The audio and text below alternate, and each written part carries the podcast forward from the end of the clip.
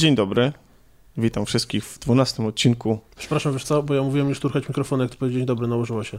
Więc powiedz jeszcze raz. Jeszcze raz. Zaspoilowałeś swoją obecność. Witamy dzisiaj po raz kolejny w gościach Piotrka Kuldana. E, teraz to już właściwie youtubera początkującego, O. bo zeszłym, zeszłym razem zapowiadaliśmy twój występ i twoją obecność e, na YouTubie, a teraz już miałeś swój debiut, chociaż ja się e, chciałbym zaznaczyć, że to nie był debiut YouTube'owy Piotra, ponieważ gdyż wystąpił po raz pierwszy w kolaudacji. Tak jest, miałem takie małe cameo, to się chyba tak powinno powiedzieć. No Tak. No i jak się czujesz teraz jako nowa twarz internetu? E, Bez zmian, bo robię rzeczy do internetu już od dłuższego czasu, więc to wiesz. Natomiast zauważyłem jedną zmianę, o której nie miałem wcześniej zielonego pojęcia, że jak pokazujesz swoją twarz, to ludzie część są bardziej skorzy do komentowania. Dlatego, że my przecież robimy jakieś tam YouTube od dawna na kanał rozgrywkowy i nawet mimo, że one się w miarę wyświetlają, to mało kto coś skomentuje, a teraz to się wyświetliło gorzej, a komentarzy jest tak mniej więcej 20 razy tyle. Ale to są komentarze, bo wiesz, bo to pokazywanie Ale twarzy czasami są właśnie... na temat twojej twarzy? Bo to może być właśnie trochę negatywne Nie, raczej. cho- chodzi mi o to, że mam wrażenie, że ludzie wolą komentować, yy, w sensie, że materiały, które są po prostu montażem wideo, czy to z filmu, czy to z gry, traktują jako coś, co się ogląda tak w telewizji, a w momencie, w którym widzą kogoś, kto się wypowiada, to traktują to bardziej osobiście i chcą coś napisać, na przykład ty masz głupią czapkę. Jakiś żarcik chcą rzucić. Tak, na przykład. Aha. I, i tak i idąc y, tym A to jest tropem, zrozumiałe. idąc tym tropem, stosując się do tej zasady, kolaudacja show już od przyszłego odcinka będzie w pełni wideo. Na YouTubie będzie można nas oglądać podczas No. nagrywania. Tak. Jej, no, trzeba będzie się umyć, znowu. uczesać, o nie. Wyjdzie, wiesz, że te tony kartek i notatek, które każdy ma, sprawdza na bieżąco, że nic z głowy, tylko tak naprawdę wszyscy ci czytają swoje kwestie. Dokładnie. Tomek wcześniej scenariusze przygotuje i będzie. Bo to jest Ale to- ty się śmiejesz, a tutaj przychodzą z notatkami niektórzy. tak, y, Naprawdę. Nie, no mamy, no oczywiście, że z notatkami, Jesteśmy bardzo dobrze przygotowani, Aku- czy akurat ja nie, przyznaję, ale... a niektórzy mają wyjątkową pamięć do wszystkiego Dzisiaj też. tych przygotowanych po prostu nie ma na Tak, ale y, y, to, co chciałem powiedzieć, to y, właściwie nie wiem. Że Nie nie, przestraszyłeś się. wszystkich jeszcze. Nie przestraszyłeś. Ja prze... Jezu, przedstawiłeś. Czy- O, to prawda, to Nie prawda. przedstawiliśmy się. Bo oprócz y, mnie i gościa Piotra jest też prawie gość, bo do, dawno niesłyszany u nas y, Paweł Dzień dobry. oraz y, słyszana prawie zawsze ku uciesze wielu Kasia. Cześć. Dzisiaj sobie opowiemy o y, kilku głośnych, y, znaczy jednej głośnej premierze kinowej, y, bardzo ważnej, to sobie na końcu może o tym porozmawiamy. A zaczniemy sobie od innej premiery, premiery serialowej. I od razu oddamy głos y, naszemu gościowi. Czy w ogóle to chyba to jest premiera Netflixowa, ale serial pojawił się chyba trochę wcześniej. Jeśli się nie mylę, on był robiony dla BBC jakiegoś tam BBC i pojawił się chyba w październiku, czy coś w tym stylu, a teraz w grudniu, tuż przed świętami, czy tam nawet w okresie międzyświątecznym, e, zadebiutował na Netflixie i mówimy o serialu, który się nazywa Holistyczna Agencja Detektywistyczna Dirka Gentlego. Jak e, nic nie rozumiecie z tytułu, to się nie martwcie, z samego serialu też pewnie niewiele zrozumiecie. Właśnie nie, bo to jest tak, że e, serial, mm, po pierwsze, to jest serial na podstawie książki e, Scotta Adamsa? Douglasa Adamsa. Douglasa Adamsa. Douglasa Adamsa. Sequel- Auto, autora, sequel zdaje się do- autora e, autostopem przez galaktyk. Tak, jak to wcześniej zostało powiedziane, trylogii w pięciu książkach. Częściach, tak. Tak, tak, okej, cześć. Znaczy on to sam tak nazywa, trylogia w pięciu częściach, bo to... Czyli, E, czy, czyli coś, co w robił- branży gier jest akurat bardzo często. E, znaczy on to zrobił, bo e, jeśli chodzi o autostop, autostopem przez galaktykę, to zaczęło się od e, audycji radiowej, która potem zamieniła się w serial telewizyjny, e, a dopiero potem jeszcze w książkę, tak mi się zdaje, więc to było bardzo dziwna kolej rzeczy. Ale to tak jak dziwne są te książki, no ale to... też jest e, dziwne. Właśnie też ciekawostka, bo holistyczna agencja detektywistyczna Dirka Gentlego to nie jest e, nowa rzecz, bo powstał już serial angielski. Nie mam zielonego pojęcia z którego roku, ale tak pewnie jakieś lata 90 albo 2000 na oko. Widziałem tylko zwiastuny, może nawet kiedyś się zapoznam z nim, bo wygląda dosyć interesująco. Natomiast e, ten serial, który możemy sobie obejrzeć na Netflixie, ciężko o nim mówić, bo z jednej strony chciałoby się powiedzieć o nim wszystko, a z drugiej strony nie powinno się mówić o nim za dużo, bo po obejrzeniu pierwszych dwóch odcinków nie zrozumiecie absolutnie nic. Wydają się one zlepkiem randomowych, losowych, kompletnie niepołączonych ze sobą scen. Tu nagle widzimy jakąś morderczynię. Tutaj nagle, w ogóle serial zaczyna się od pokazania miejsca zbrodni, bardzo krwawej zbrodni, której to akurat nie jest spoiler, bo to pada prawie że od razu, gdzie w pokoju hotelowym, w apartamencie hotelowym doszło do morderstwa poprzez zagryzienie przez rekinę. I ten oto wariant, e, powiedziałbym fabularny, utrzymuje brzmi, się we wszystkich wątkach, które są w tym serialu. jak scenariusz godny na przykład w Szybkich i Wściekłych. Nie, no nie, nie. Tu, to właśnie to jest śmieszne, bo jak obejrzycie pierwsze dwa odcinki, to nie będziecie mieli zielonego pojęcia, o co tam chodzi. Będziecie zafascynowani tym, że oglądacie jakąś nieszalony roller coaster emocji, scen, zepek, w ogóle nie wiadomo, co się dzieje. Po czym nagle z każdego kolejnego odcinka wszystko zaczyna się to pasowywać. W okolicach trzeciego, w ogóle to krótki to jest serial, bo ma 8 odcinków około 40-minutowych, więc to, to spokojnie można znaleźć. Wiesz, jak, jak teraz to opowiadasz, to dokładnie taką samą formułę ma książka. Na samym początku czytasz, jest to tak absurdalne, że nie rozumiesz zupełnie nic, nie wiesz o co chodzi i po jakiejś właśnie jednej trzeciej w książce zaczyna się też wszystko powoli układać, więc dokładnie jest to tak samo jak Tak, jak i właśnie też nie wiem, czy tak jest w książce, ale w serialu, kiedy już mniej więcej wydaje ci się, że wszystko rozumiesz, nagle znowu dostaje się takim gigantycznym what the fuck w twarz. Aha, okay. Absolutnie, właśnie, y, chyba to jest nie wiem, siódmy czy szósty odcinek, gdzie oglądasz, wydaje ci się, że już wiesz o co tu chodzi, wszystko jest połączone ze sobą, wszystko ma sens, wiadomo co i jak, po czym nagle łup, totalnie znowu czujesz się jak w pierwszym odcinku. Powiedz mi, ty skończyłeś? Tak. Y czy to jest tak, że się jakoś kończy zamki, e, zamkniętą historią, czy jest oczywiście cliffhanger na Nie, nie. można uznać, że to jest zamknięta historia. historia. Bo znaczy, widzisz, ja, bo... czytam, że to jest sequel do książki, to znaczy, że on kontynuuje wątki książki. I może ten serial, o którym mówiłeś po, e, jest na pierwszą częścią książki. Czyli może warto gdzieś poszukać. Bardzo możliwe, bardzo możliwe. No ja, ja nie miałem pojęcia, że to jest sequel. Ogląda się go absolutnie nie jak sequel, no przez to, że te pierwsze dwa odcinki są takim totalnie szalonym, e, absurdalnym... Ale to znaczy, że później się uspokaja? E, trochę tak, dlatego, że potem pewne wątki zaczynają się łączyć, ty zaczynasz się zastanawiać, e, o co tu chodzi, zaczynasz sam łączyć pewne fakty. Co więcej, zawsze jak z żoną oglądamy seriale, to ja e, nie jestem w stanie nie komentować, o co tu może chodzić. Mhm. I potem, jak okazuje się, że o, z tym miałem rację, to zaczyna być dobrze. E, oczywiście... To współczuję już Basi.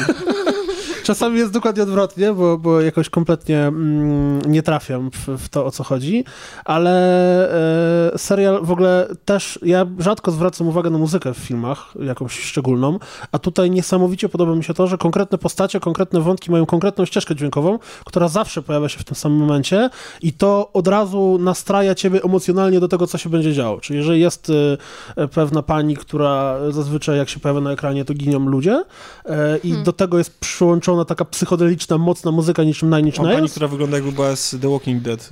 E, tak, ja była zombiakiem. Ja była zombiakiem. Tak, właśnie ty widziałeś pierwszy odcinek, tak? tak? widziałem pilota, tak, tak. tak żeby, żebym miał w ogóle pojęcie, o czym mówisz. Tak, no to ta pani, samo wprowadzenie tej pani jest, jest absolutnie...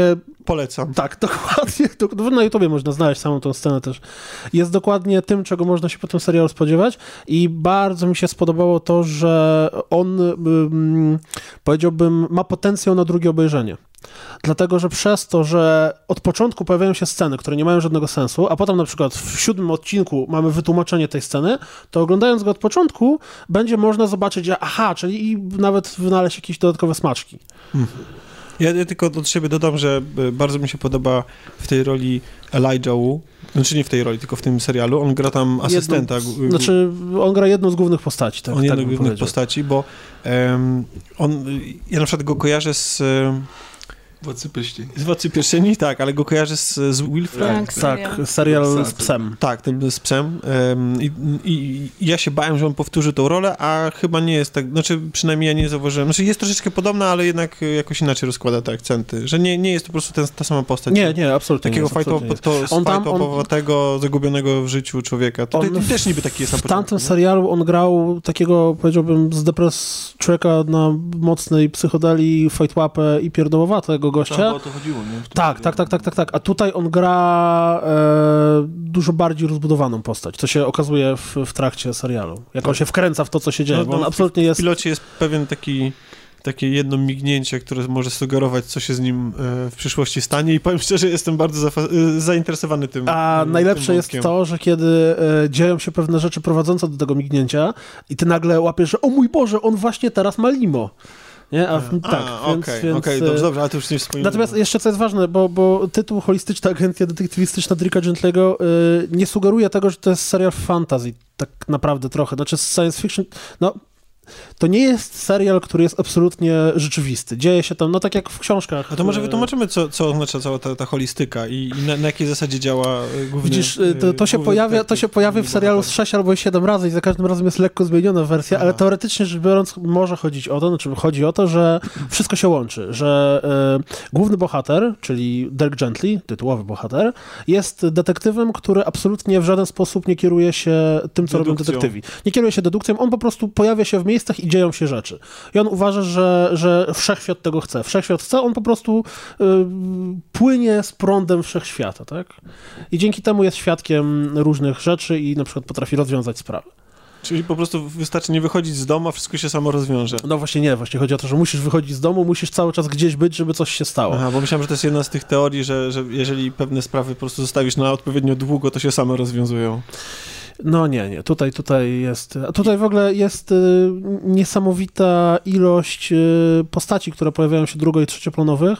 Na przykład, y, jak będziecie oglądać, to też w pierwszym odcinku od razu się pojawia tak zwana szalona trójka, którzy są fenomenalni, pojawiają się przez cały serial i za każdym razem, kiedy pojawiają się na ekranie, dzieje się magia i to w czystej postaci. Jedne, jedne z najfajniejszych postaci z tego serialu. Nie, naprawdę y, 8 odcinków po 40 minut, więc nie trzeba na to bardzo dużo czasu. Nie zrażajcie się, jeżeli po obejrzeniu dwóch odcinków nie będziecie mieli zielonego pojęcia o co chodzi, bo na szczęście to nie jest serial, który po prostu polega na łączeniu losowych scen w jakiś tam absurdalny sposób, tylko to wszystko potem łączy się w logiczną całość i, i sensowną To historię. jest na poważnie, czy tam są jakieś elementy takie Eee, oddech? Nie, nie da się tego na poważnie traktować. Znaczy, no widzisz, no to jest fantasy, tak? Y, Oglądając to byłem zafascynowany, a zarazem cały czas miałem uśmiechniętą twarz, bo nie jesteś w stanie, jak patrzysz na to, co się dzieje, są tam, o, są tam elementy humorystyczne, ale to nie są elementy humorystyczne w stylu gagów, jak nie wiem, w filmach Marvela, gdzie y, Tony Stark przed rozwaleniem budynku go wcześniej kupi, y, tylko to są y, elementy, które wynikają z absurdu danej sceny. Nie wiem, załóżmy, że y, jakieś postaci się spotykają i oni myślą, że teraz nastąpi wytłumaczenie, tak jak w filmach zazwyczaj jest, kiedy zły y, porywa głównego bohatera, to on potem tłumaczy, w filmach z Bondem. Mo- Możemy, żeby to wytłumaczyć lepiej, to, czy lepiej, znaczy w sensie może inaczej, to, to na przykład nie tylko nasz główny bohater tytułowy się posługuje to holistyką, ale też na przykład pewna pani zabija lo, losowo wybrane postacie właśnie dostosując tą samą zasadę. I to, to, czyli ten humor jest taki jakby sy- sytuacyjny? No właśnie tak. Tak, no pytanie czy, pytanie, czy jest humor, w- czy można mówić o humorze w momencie, w którym pani zabija cztery osoby nagle, Znaczy, nie? myśl, myślę, Nie, że no bo, można, bo, nie, bogaty no. dorobek Monty Pythona nam pokazał, że, że można. Ten, ten humor tam jest y, sytuacyjny, ale w taki, zawsze z jakimś takim lekko ciemniejszym twistem. Mówię, s- y, sytuacja, w której... Znaczy, y, No i na na pewno czarno. czysto absurdalne też. Tak, tak, właśnie, absolutnie. to Czy, nie no to. mówię, jeżeli mamy morderstwo, do którego doprowadził rekin w apartamencie hotelowym, e, to... Ale to, to jest motyw, który zachęca do obejrzenia serialu, zdecydowanie. No powiem ci tak, że w momencie, w którym dowiadujesz się, czemu to tak się stało, jesteś oniemiały No wręcz, zaskoczony.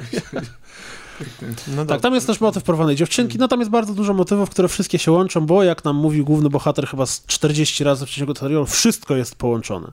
Czyli rozumiem, że mimo tego absurdu wszystko jednak ma sens. Tak, właśnie, to jest najfajniejsze, że na początku masz wrażenie, że to nie ma, niemożliwe, żeby to miało sens, to jest po prostu zlepek scen, a potem okazuje się, że to jest y, spójna historia, która jak najbardziej, oczywiście, no wiecie, w przypadku tak szalonych historii zazwyczaj są jakieś tam e, ścieżki, których można się czepiać, ale tutaj jest generalnie całkiem dobrze. Czyli trochę przeciwnie niż w autostopem, no bo tam jednak bohaterowie lecieli statkiem, który miał napęd nieprawdopodobieństwa i w każdym momencie mogło się wydarzyć cokolwiek. Na przykład bohaterowie mogli zamienić się w doniczki z kwiatkami. Albo I to się zdarzało, tak. Więc Czyli w no. skali od 0,25 ile smokoszy byś dał?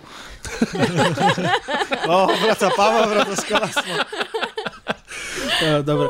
Tu, tu to w przypadku tego serialu to powinno się dać skalę y, y, rzędu na przykład e, czterech fartuchów z domu wariatów z pięcioma troczkami. O, świetnie, to zdecydowanie warto. Tak, tak, absolutnie. Jeśli chcecie zrozumieć nawiązanie do, e, do Smakosza, to musicie obejrzeć nasze pierwsze jeszcze wideo odcinki. Tak. Czy tyle samo sensu mają wszystkie wątki w filmie Konwój?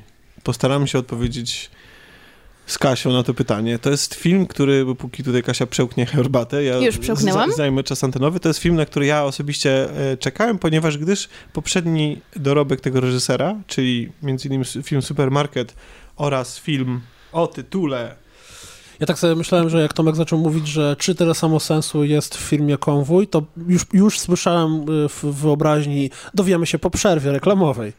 tak. Nie, no y, właśnie, a propos tej przerwy reklamowej, to jest, to jest myśl, która mnie uciekła, jak rozmawialiśmy o tym, że będziemy nagrywać na wideo. Że pomyślałem, że to dlatego nagrywamy na wideo, nie dlatego, żeby, wiecie, ma większy sensu to, że jesteśmy na YouTubie i jest wideo, tylko dlatego, że chodzi o to, że dzięki temu będziemy mogli sprzedawać w końcu, wiecie, reklamę produktów Potem żywnościowych. będzie, będzie które- wideo, które gdzie po- stoi na środku pudełko jakiejś herbaty takiej Dokładnie, czy nie. dokładnie, dokładnie. Wszystko E, przemyślana akcja. Czy to jest, wiesz, Wszystko jest połączone. Monetyzacja. Akcja monetyzacja. A pan, y, pan reżyser y, zrobił takie filmy jak Supermarket, o czym już mówiłem, oraz Rozmowy nocą. I zdaje się, że te dwa filmy były całkiem nieźle przyjęte. Znaczy, nawet jeśli miały swoje wady. Rozmowy nocne to była k- komedia romantyczna Tak, z tak, Dorocińskim. tak, tak. pamiętam, I one były całkiem, całkiem spoko. Czy pan ma fach w ręku i potrafi, nie moim zdaniem, stworzyć taki odpowiedni klimat na ekranie. No, tak, tak. I wie o jakich postaciach opowiada. A ja E, szczerze mówiąc, e, wcześniej nie wiedziałam w ogóle, kto jest reżyserem, nie, nie skojarzyłam tego z Pan tymi Maciej filmami. E, Ja zobaczyłam zwiastun w kinie i stwierdziłam, o, podoba mi się, Tak. idę na to. Chociaż zwiastun niestety opowiada trzy czwarte filmu, jak to ostatnio zwiastuny. Tak, nie oglądajcie zwiastunu. No ale ja w kinie zobaczyłam, nie mogłam już zakryć oczu, no już trudno. Rób tak jak ja, A- jak ja przed, jak leciał zwiastun, zwiat, zwiastun Łotra 1. Zamykałem uszy i zrobiłem tak la la la la la. A jak te, jak te małpki, tak. Tak, tak, dokładnie. Naprawdę. Ludzie się patrzyli, nie? Ale myśl, wydaje mi się, że rozumieli o co chodzi. Ale wiesz, Tomek, chciałam ci powiedzieć, że to, to twoje przejście, zobaczymy, czy jest y, tyle sensu w tym filmie, od razu sugerowało jakąś, jakąś tam tezę, że nie ma tam sensu. I to jest prawda. Nie, czy, Paweł, nie oglądałeś Nie, pa- jeszcze. Ale oglądałem zwiastun, mogę się wypowiedzieć na ten temat. kolaudacja, tylko u nas y, recenzja zwiastunów. Słuchajcie, ja nie mam zielonego, pierwszy raz słyszę o tym filmie tutaj. Czy moglibyście wprowadzić Tak. mnie jakkolwiek o co Oczywiście. chodzi? Drodzy słuchacze, w tym miejscu nastąpił krótki opis e, fabuły filmu Konwój. Niestety z przyczyn technicznych muszę go powtórzyć już poza nagraniem. Także film Konwój jest thrillerem opowiadającym o losach pewnego konwoju, którego zadaniem jest dostarczyć więźnia, skazanego więźnia do zakładu psychiatrycznego. To wydawałoby się rutynowe zadanie przestaje takim być w momencie, kiedy okazuje się, że nie wszystkim zależy na tym, aby więzień dotarł do celu cały. W ten sposób rozpoczyna się często filmowana w ciasnej przestrzeni więźniarki walka pomiędzy konwojentami o własne ideały, o własne przekonania, czy też po prostu o interesy. Rozmachu całej sprawie dodaje fakt, że jednym z konwojentów jest y, zięć naczelnika więzienia, który również jest zaangażowany w sprawę. Nic więcej nie chcę zdradzać, dlatego że naprawdę ten film e, opiera się w głównej mierze na zaskoczeniu i pewnych twistach fabularnych i dlatego pod żadnym pozorem powtórzę to jeszcze raz, chociaż mówiłem to już na nagraniu, nie oglądajcie trailera. To jest męskie kino, myślę, że tak można je określić, takie, bo tam, tam jakby, mimo tego, że kobiety występują w szczątkowej postaci dosłownie na kilka chwil, a generalnie to jest jakby zapowiadał się ten film przynajmniej, na początku daje takie wrażenie, że to jest film taki brudne, e, mocne, męskie kino, starcie testosteronu Ale na wcale nie, do, testosteron. wcale nie jest taki. Moim zdaniem, bo na mnie zadziałał ten film bardzo na moje emocje i no, nie mogę tutaj powiedzieć dlaczego, ale no, mm, twórcy jakby ujawniając coraz więcej faktów o bohaterach, e, bardzo manipulują moimi emocjami, więc Jak jesteśmy już przy faktach, to, to jest tak, że em, mam wrażenie, że ten film jest prowadzony w ten sposób i tak pocięty, i tak pomontowany, żebyśmy ciągle nie wiedzieli, co się dzieje.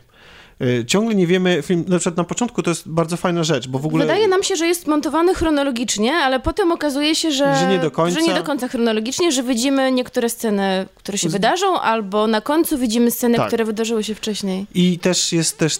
Chociaż to też nie jest główny zabieg, to się dopiero pod koniec pojawia, ale mm, jakby mam wrażenie, że jakby o tych, te, że reżyser starał się tak skonstruować całą opowieść, tak pokazać ją na ekranie, żebyśmy ciągle się zastanawiali, kto tu jest dobry, kto jest zły i kto ma jakie intencje. Do końca nie wiemy, co sądzić o poszczególnych bohaterach, bo na pierwszy rzut oka widać y, jakby kto może być głównym bohaterem, e, możemy sądzić coś o naszym przestępcy, tak, Tak, którego bo, m- bo transportują. rozmawialiśmy wcześniej z Tomkiem e, i Tomek pyta, co sądzę o głównym bohaterze bohaterze i, i właściwie... Ciężko A kto jest głównym bohaterem? Ten młody chłopak, czy może bohater grany przez Więckiewicza? Tak, bo oczywiście, tak jak powiedziałem, Czy że może więzień? Tak jak wcześniej powiedziałem, że ten reżyser sprawnie się posługuje takim rzemiosłem filmowym, to miałem na, na myśli to, że jakby e, sprawnie sięga po te takie, wiecie, tropy z amerykańskiego kina, tego gatunkowego, tak? Czyli jakby, jakby mamy, jeśli mamy obsadę tej więźniarki, to mamy e, człowieka zniszczonego życiem, czy takiego prawie, który już nie chce, już prawie na emeryturze, e, mamy mm, takiego młodego, wierzącego w system i w prawo e, chłopaka, który dopiero zaczyna swoją karierę, mamy takiego służbistę, który chce być po prostu good guyem, takim w porządku zawsze się zachowywać. I mamy czarnego. Tak, Znaczy, to jest żebyś też... wiedział, bo mamy czarnego. Mamy tylko... czarnego, czy ginie pierwszy? Ale generalnie, ale też no. czarny, który jest tak y, nazywają, zdaje się, że to jest taka y, mowa e, wśród y, pracowników więziennej. służby więziennej, że to, są, to są ludzie e, antyterroryści albo tacy, którzy Tak, tak, tak. ciężko uzbrojeni. Tak. Tak, uzbrojeni w tych mundurach takich Więc, czarnych. więc, tak. więc jedną, y, jedną z postaci gra... e, Czy, i- Łukasz Simlat. Tak. I, Bardzo lubię tego aktora. aktor. Bardzo uwielbiam go. tak, i naprawdę. on w ogóle, i w ogóle I świetnie gra. Świetnie gra, bo prawdę mówiąc, jak na przykład mieliśmy, omawialiśmy serial Belfer i on tam grał nauczyciela i on świetnie grał tego nauczyciela WF-u i Tak, nagle, tak. jak widzimy go w tym filmie i on, i teraz uwaga, Tomku, sam siebie wychrupasz, ale on gra tutaj maksymalnego skuna I, i, i fajnie w tym wypada w tej roli. Takiego kolesia, który Tak, jedzie tak. z kałachem i w ogóle i jest bez skrupułów, potrafi różne rzeczy wykonać. Czyli to jest film akcji. To nie jest film akcji w ogóle. Okej. Tam akcji jest ekstremalnie mało, jeśli w ogóle. Dwa razy No nie dochodzi do jakiejś wiem, bójki. no. To jest film Ale ja przez cały film byłam w napięciu. Tak, to, to- jest to też jest akcja. thriller. To jest ja byłam thriller. ciekawa, co się To wydarzy jest- dalej. Znaczy to, jak tak pięknie mówicie, to niczym film Tarantino, gdzie jest akcji mało, a cały czas siedzisz na brzegu fotela. Tak, e, aczkolwiek tutaj jest mało dialogów, Mniej natomiast, dialogów, tak. natomiast e, bardzo fajnie został pokazany cały klimat, znaczy bardzo mi się podobają zdjęcia, bardzo, film, Zdjęcia, tak. bardzo ładnie jest ten film sfotografowany. I, Cieszę się, że chociaż w tym się tak, zgadzamy. i, i, i, i film faktycznie to jest tak, że on do samego końca trzyma w napięciu, więc jakby udało się temu reżyserowi, moim zdaniem, jakby wybrnąć z tego zadania i stworzyć kino gatunkowe na takim światowym poziomie, znaczy na takim, jak, tak jak mówiłem to w podsumowaniu roku 2016, że nie musimy się tego wstydzić. Natomiast moim zdaniem film zawodzi na... Ym... Aha, jest świetnie jeszcze zagrany, nie? Tak, bardzo mi się, bardzo mi się podobało. No praktycznie każda postać. Ja mam to- trochę zastrzeżeń do, do, do, do roli y, młodzika, którego grał... ym, którego grał Tomasz Ziętek. Jakoś tak y, na tle innych wyrazistych postaci jakoś taki był zbyt bezbarwny. No, ale wiesz, trudno być y, wyrazistym właśnie Przy przy. Simlacie, przy Gajosie i szczególnie przy Więckiewiczu, Więckiewiczu, który tak. tutaj daje taki pokaz. On po prostu, ten bohater niewiele mówi przez cały film. On nie musi mówić. On tak świetnie gra. Nawet Tak. to jak, nie wiem, jak się poci, nawet to jak patrzy.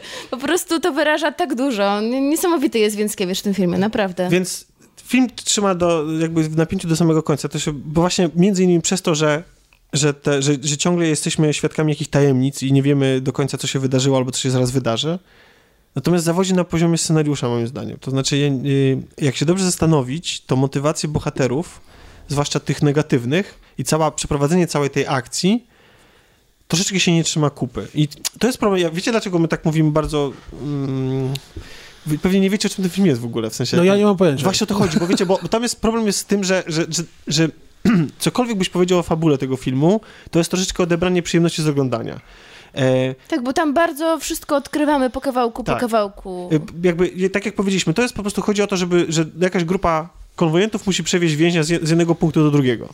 I to jest y, nawet fakt, co to za więzień, nie możemy wam zdradzić, ani też o co jest oskarżony. Jak was słucham, to mam wrażenie, że wam się podobał ten film dokładnie tak samo, a z drugiej strony gdzieś tam w tle było powiedziane, że to chociaż to się tobie podoba tak, Tak, jak mi. bo ja mam... Bo rozmawialiśmy wcześniej z Tomkiem, e, zdradzę, bo ja. e, Tomek ma zarzuty wobec tego, że momentami nielogiczne było zachowanie Bohaterów. bohaterów. E, Dla mnie. Dla mnie nie każde zachowanie bohaterów w filmie musi być logiczne i moim zdaniem jeden z bohaterów na koniec zachowuje się rzeczywiście nielogicznie, irracjonalnie i emocjonalnie, ale ma do tego prawo, jako mo- człowiek. A, a moim zdaniem właśnie to nie ma, nie ma problemu z tym, żeby w filmach e, pokazywać nieracjonalne zachowania i nielogiczne, tylko film wcześniej musi nam pokazać, że ta postać jest do tego zdolna, albo dać jakieś podprowadzenie, że dlaczego ona się tak zachowuje. Ja nie znajduję żadnego powodu, bo ten film e, się kończy e, miałko moim zdaniem. Znaczy on po prostu bardzo dużo obiecuje, tak jak powiedziałem o tym napięciu, że, że tu będzie, że będzie intryga. Wiecie, ten film nawet próbuje podejmować takie tematy jak to, czy zasadna jest kara śmierci oraz czy system więzienny więziennictwa, a przede wszystkim sądownictwa jest sprawny. Czy w ogóle, Mnie też czy, bardzo poruszył wątek tego, jak e, praca w służbie więziennej wpływa na samego człowieka, Tak. jak niszczy mu życie i jak e, ten człowiek zmienia się pod wpływem tej pracy, jak staje się podobny do osób tak naprawdę, które tam nadzoruje w tym więzieniu, których pilnuje. Jeden bohater ma taki monolog, w którym opowiada o tym.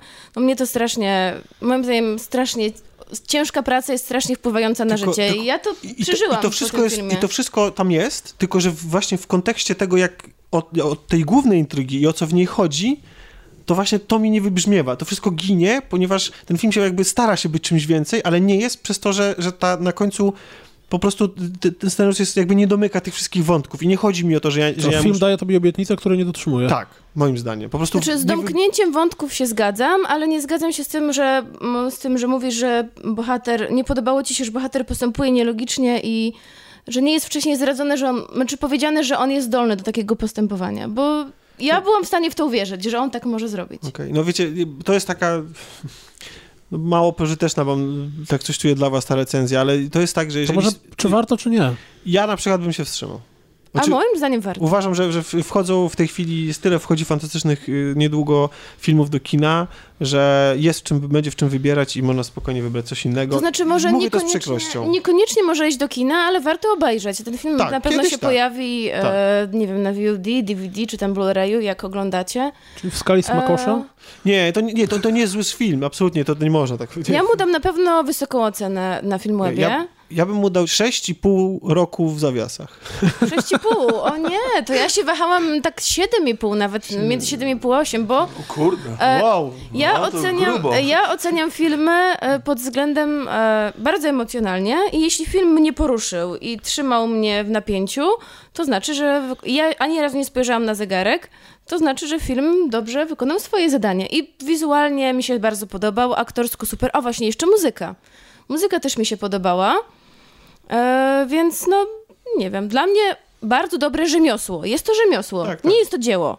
E, ale jest to bardzo dobrze, bardzo dobrze zrobiony produkt, bardzo dobre rzemiosło. Ja wyszłam z tego filmu bardzo poruszona, więc jak dla mnie wszystko jakby zadziałało, co miało zadziałać. Płakałaś? Nie, bo ja prawie nigdy nie płaczę na filmach, ale pani, która siedziała koło mnie, Ja płaczę. tak. Ja Wow, płaczę tylko na tych dla dzieci. Naprawdę. Znaczy, okej. Rzadko mi się to no to zdarza, Być może no. ja po prostu miałem wyjątkowo znieczulicę na ten film, ale po prostu jak za, zawiedziony tym fabułą samo w sobie, bo to, co mówi, to jest prawda, on trzyma w napięciu, tam są bardzo fajne postacie, bardzo fajne zdjęcia, jeżeli to dla was wystarczy, to zapraszamy do kina, natomiast ja po prostu jestem zawiedziony samą historią. Ale to nie jest tak, że to jest zły film czy coś takiego, po prostu można poczekać. W telewizji można obejrzeć. Absolutnie, na VOD, Zdecydowanie, tak. Na Polsacie. Tak, tak, tak, tak. Nie, może na Polsacie nie, bo reklamy zniszczą ci całkowicie przyjemność seansu. Może nie na Polsacie. Ale No kino... Można poczekać na premierę w, Netli- w Netflixie. No dobrze, Pawle, a czy ciebie też poruszył i doprowadził do łez y, komiks, który, z którym dzisiaj przychodzisz? Nie. Dziękuję, to był 12 Paweł. Tak. Paweł musi do nas padać częściej w takim razie. Albo wiesz co, po prostu nagraj tak, nie, tak, nie i będziemy... Nie, nie, nie poruszył mnie. Jest to komiks e, Batman e, Gotham e, w świetle lamp gazowych. O, chciałem to przeczytać zawsze. Tak bardzo króciutka historia na widzę. 30, mi- na 30 minut. Jest sprawnie napisana i Paweł, tylko bym poprosił, żebyś do mikrofonu mówił. E, tak, przepraszam bardzo. To widzisz, te e, 11 Emocje. odcinków i tak nieobecności sprawiły, e, że zapomniałem jak to się robi. Mm, Znaczy to w ogóle jest e, historia opowiedziana w zupełnie inny sposób niż klasyczne e, historie z tym bohaterem, gdyż e, dzieje się to w 1889 roku, czyli O. w czasach, kiedy na świecie rządził Kuba Rozpruwacz. Jest to właśnie historia z nim związana. A powiedz mi, y, czy to jest y, tak, że się Batman przenosi w czasie, czy on po prostu Nie, nie, nie, nie. tej... To jest po prostu interpretacja e, autora komiksu na temat e, naszego bohatera, który postanowił umieścić ją w tych czasach. Po Okej. prostu. I to jest tak, że y, to jest... Y, bo mówisz, że to jest bardzo krótka historia. Czy to jest y, film nastawiony raczej na akcję, czy jest... Komiks. Czy w końcu... Komiks, bo czy w powiedziałeś końcu... film. Y, Powiedziałeś tak? A, film. okej, przepraszam. E, czy to jest komiks nastawiony na akcję, czy też, bo wiecie, bo wiesz, Batman jest nazywany naj, największym detektywem świata. Czy, czy w końcu jest ma okazję... wyjątkowym detektywem, rozwiązuje wszystkie zagadki piorąc ludzi po mordach. Tak, i naciskając guziczki w swoim jakimś osprzęcie, tak? I mu się wszystko wyświetla. Nie, akcję tutaj nie ma, akcji tutaj nie ma praktycznie w ogóle. W Gotham pojawia się e, seria tajemniczych morderstw, e, o które w pewnym momencie zostaje oskarżony Batman i w związku z tym e, zostaje osadzony do Arkham i no, próbuje właśnie rozwiązać tą zagadkę, o co chodzi, dlaczego jest to seria morderstw. A czy, to, czy to jest tak, że Kubą, Kubą rozprowaczem okazuje się imigrant z Polski? bo, to, bo zdaje się, że to, to, jest, to, to jest ostatnia jakaś znaczy wersja będę, taka nie naukowa, będę, nie? Że... Nie będę, nie będę mówił kim się okazuje e, Kuba Rozpływacz, bo to jest Alfred. dość... Ja, ja, on zawsze mu źle patrzyło z oczu, nie? Ale to, bo to, bo sam koncept. To, to jest mam... znaczący twist. Sam koncept jest ciekawy, Batmana aczkolwiek historia jest dość banalna i nie wnosi nic e, ale tutaj jest, po, poza, to jest znaczek DC, widzę. Czy to jest po, jakaś, jakaś to... kanoniczna powieść te, te, tak, no, tego jest, uniwersum? Wiesz tak? co, to, to, że jest znaczek DC, to, to nic nie znaczy. No, no ja wiesz, no, każdy autor komiksów ma swój pomysł na interpretację tak. tego bohatera, mm. no i... A mówiłeś, kto rysował i w ogóle? Mike Migola rysował, tak. to jest... O, czyli a? autor Hellboya. Hellboya dokładnie. Tak, ale patrząc na te rysunki, to jakoś tak mało Hellboyowo to jest. Czy, no właśnie mi bardziej przypomina... Liga bo... Niezwykłych Gentlemanów? Nie. E, Powrót Mrocznego Rycerza. Serio? Tak. A może faktycznie. Nie, Chociaż myślę, te, te kreska jest dość prosta. I, tak, i, ale tak właśnie nie Hellboyowy. Hellboy jest bardzo, tak, tak. Hellboy jest bardzo... E, Charakterystyczny. Taki, tak. Ale Hellboy jest dosyć rozbudowany w, w, detalach, a to jest takie raczej uproszczone, uproszczone. się wydaje. A powie na pierwszy rzut oka. A czy to jest e, ciekawy pomysł na, na rysunki w tym... Znaczy, ciekawy, ale zarazem banalny, bo retrospekcje i i czasy, w których to się dzieje, są zaznaczone innym kolorem i trochę inną stylistyką e, e, obrazka. Okay. I to jest, e, to, to, jest, e, to jest bardzo fajne. Aczkolwiek sam komiks mnie akurat nie porwał. Przeczytać w Empiku na półce. Nie, nie, nie. W sensie, czy nie. jakby nie, nie jesteś zachwycony nim? Nie, nie, nie. Ach, nie był drogi. Czyli w Empiku znaleźć na półce nie, nie, nie, bo w ogóle to jest Ach, w ogóle nie, nie, nie do dostania. Okay. Tak, tak. Wow. To jest edycja z 2004 Bo ja słyszałem o nim, słyszałem o nim dobre opinie. Powiedz mi, a to co zawiodło?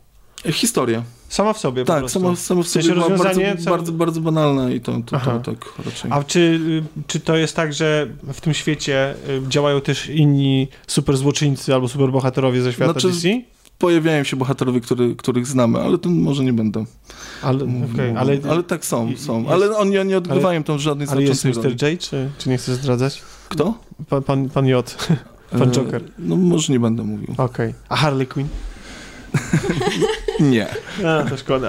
Nie, bo to jest, to jest jeden z tych przykładów, gdzie jak się, jak się interesujesz Batmanem trochę mniej lub tak, bardziej, Tak, tak, to... na pewno warto znać ze względu na stylistykę znaczy, komiksu. Nie, chodzi mi o coś zupełnie innego, że regularnie słyszysz o jakimś koncepcie, że jest jakiś komiks, w którym na przykład nie było, to zginął Bruce, a tak naprawdę Jokerem została e, e, e, Marta Wayne, a tak, Batmanem tak. został jego ojciec, tak? Że tak, a tak, w innej nie, wersji nie, nie, i to, to jest jeden z tych klimatów, nie? To jest fajny koncept, który z tego, ale, co mówisz, nie dowodzi. Ale to nie jest aż tak, wiesz, że zupełnie przewrotnie wszystko napisane, nie? Nie no, ale Batman na... w XIX tak, wieku Tak, tak, tak, no chodzi o to, że jest osadzony w innym czasie. Ale tak i... tak pasuje do tego okresu. Chociaż Gotham właściwie to, jak się tak, spojrzy pasuje, to miasto, tak, to ono jest nie, takie... Znaczy to, to ekstra pasuje no. i to sam, sam, tak jak mówię, no po prostu dla mnie sama historia a, zawsze... A ma gadżety steampunkowe? Takie nie, wie. Nie, właśnie nie, nie, nie, nie, ma? nie ma tam takich... Aż się prosisz, no, no co? Właśnie, bo właśnie no, przecież... że, że, żeby dron jest jakby... A, nie, właśnie trochę się... Właśnie pomyślałem, że może to będzie Batmobil bardziej... na parę, nie?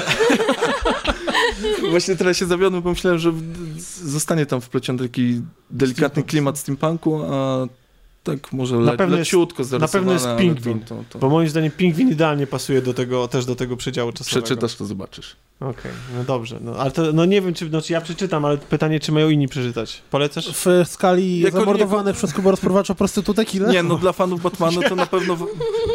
Fani Batmana na pewno... Na niedzielny powinien... poranek zapraszamy do ro kulturalnych rozmów o rozprutych prostytutkach przez Kubę rozprowacza. Na pewno warto ten komik znać, aczkolwiek dla niedzielnych e, fanów komiksu to może nie, niekoniecznie. Dla niedzielnych fanów komiksu to nie. Zwłaszcza jak z rodziną czytają. Tak, to nie. To nie. A jest brutalny? E, tak, no Kuba rozpruwacz. Okej. Okay. Zamordowane prostytutki. Rozprute. Rozprute. Rozprute. To, różnie można interpretować. E... W końcu rozpruwacz. Tak, no dobrze. A czy nas rozpruł artystycznie... A Piotr, ty masz jeszcze coś dla nas? Czy A my- mam. O! Assassin's Creed. Nie, nie, nie, nie, nie, nie. Spoiluj. To- Do, Assassin's Creed jeszcze przejdziemy. Ja jak wiecie, wiecie, jakie mam podejście do oglądania filmów. W domu, na kanapie, y, mniej więcej jakieś CDA. 3 lata Nie. po tym, jak wyjdzie. Nie wiem, odpalasz CDA, jest... tak- Nie no, ostatnio Paweł się śmiał, że jak przeglądałem listę nagranych filmów na HBO, które miał na PVR-ze, to tam same perły, tam Mad Max, siódmy epizod, nie? Piotrze, chcesz powiedzieć, że widziałeś w końcu epizod siódmy Nie, nie widziałem. Czeka A, a dalej. propos CDA, to słyszałam, że trochę tam już zaorali, że coś tam poznikało. Nie, Bardzo nie- dobrze, mam nadzieję, że wreszcie CDA, całkiem to za... Kino, Kinomaniac TV czy coś Bardziej, że to całkiem wreszcie. Ja jestem szczęśliwym człowiekiem, bo wiecie, że nie mam, nie wiem, nigdy w życiu nie widziałem tych portali i nie wiem, jak one wyglądają nawet.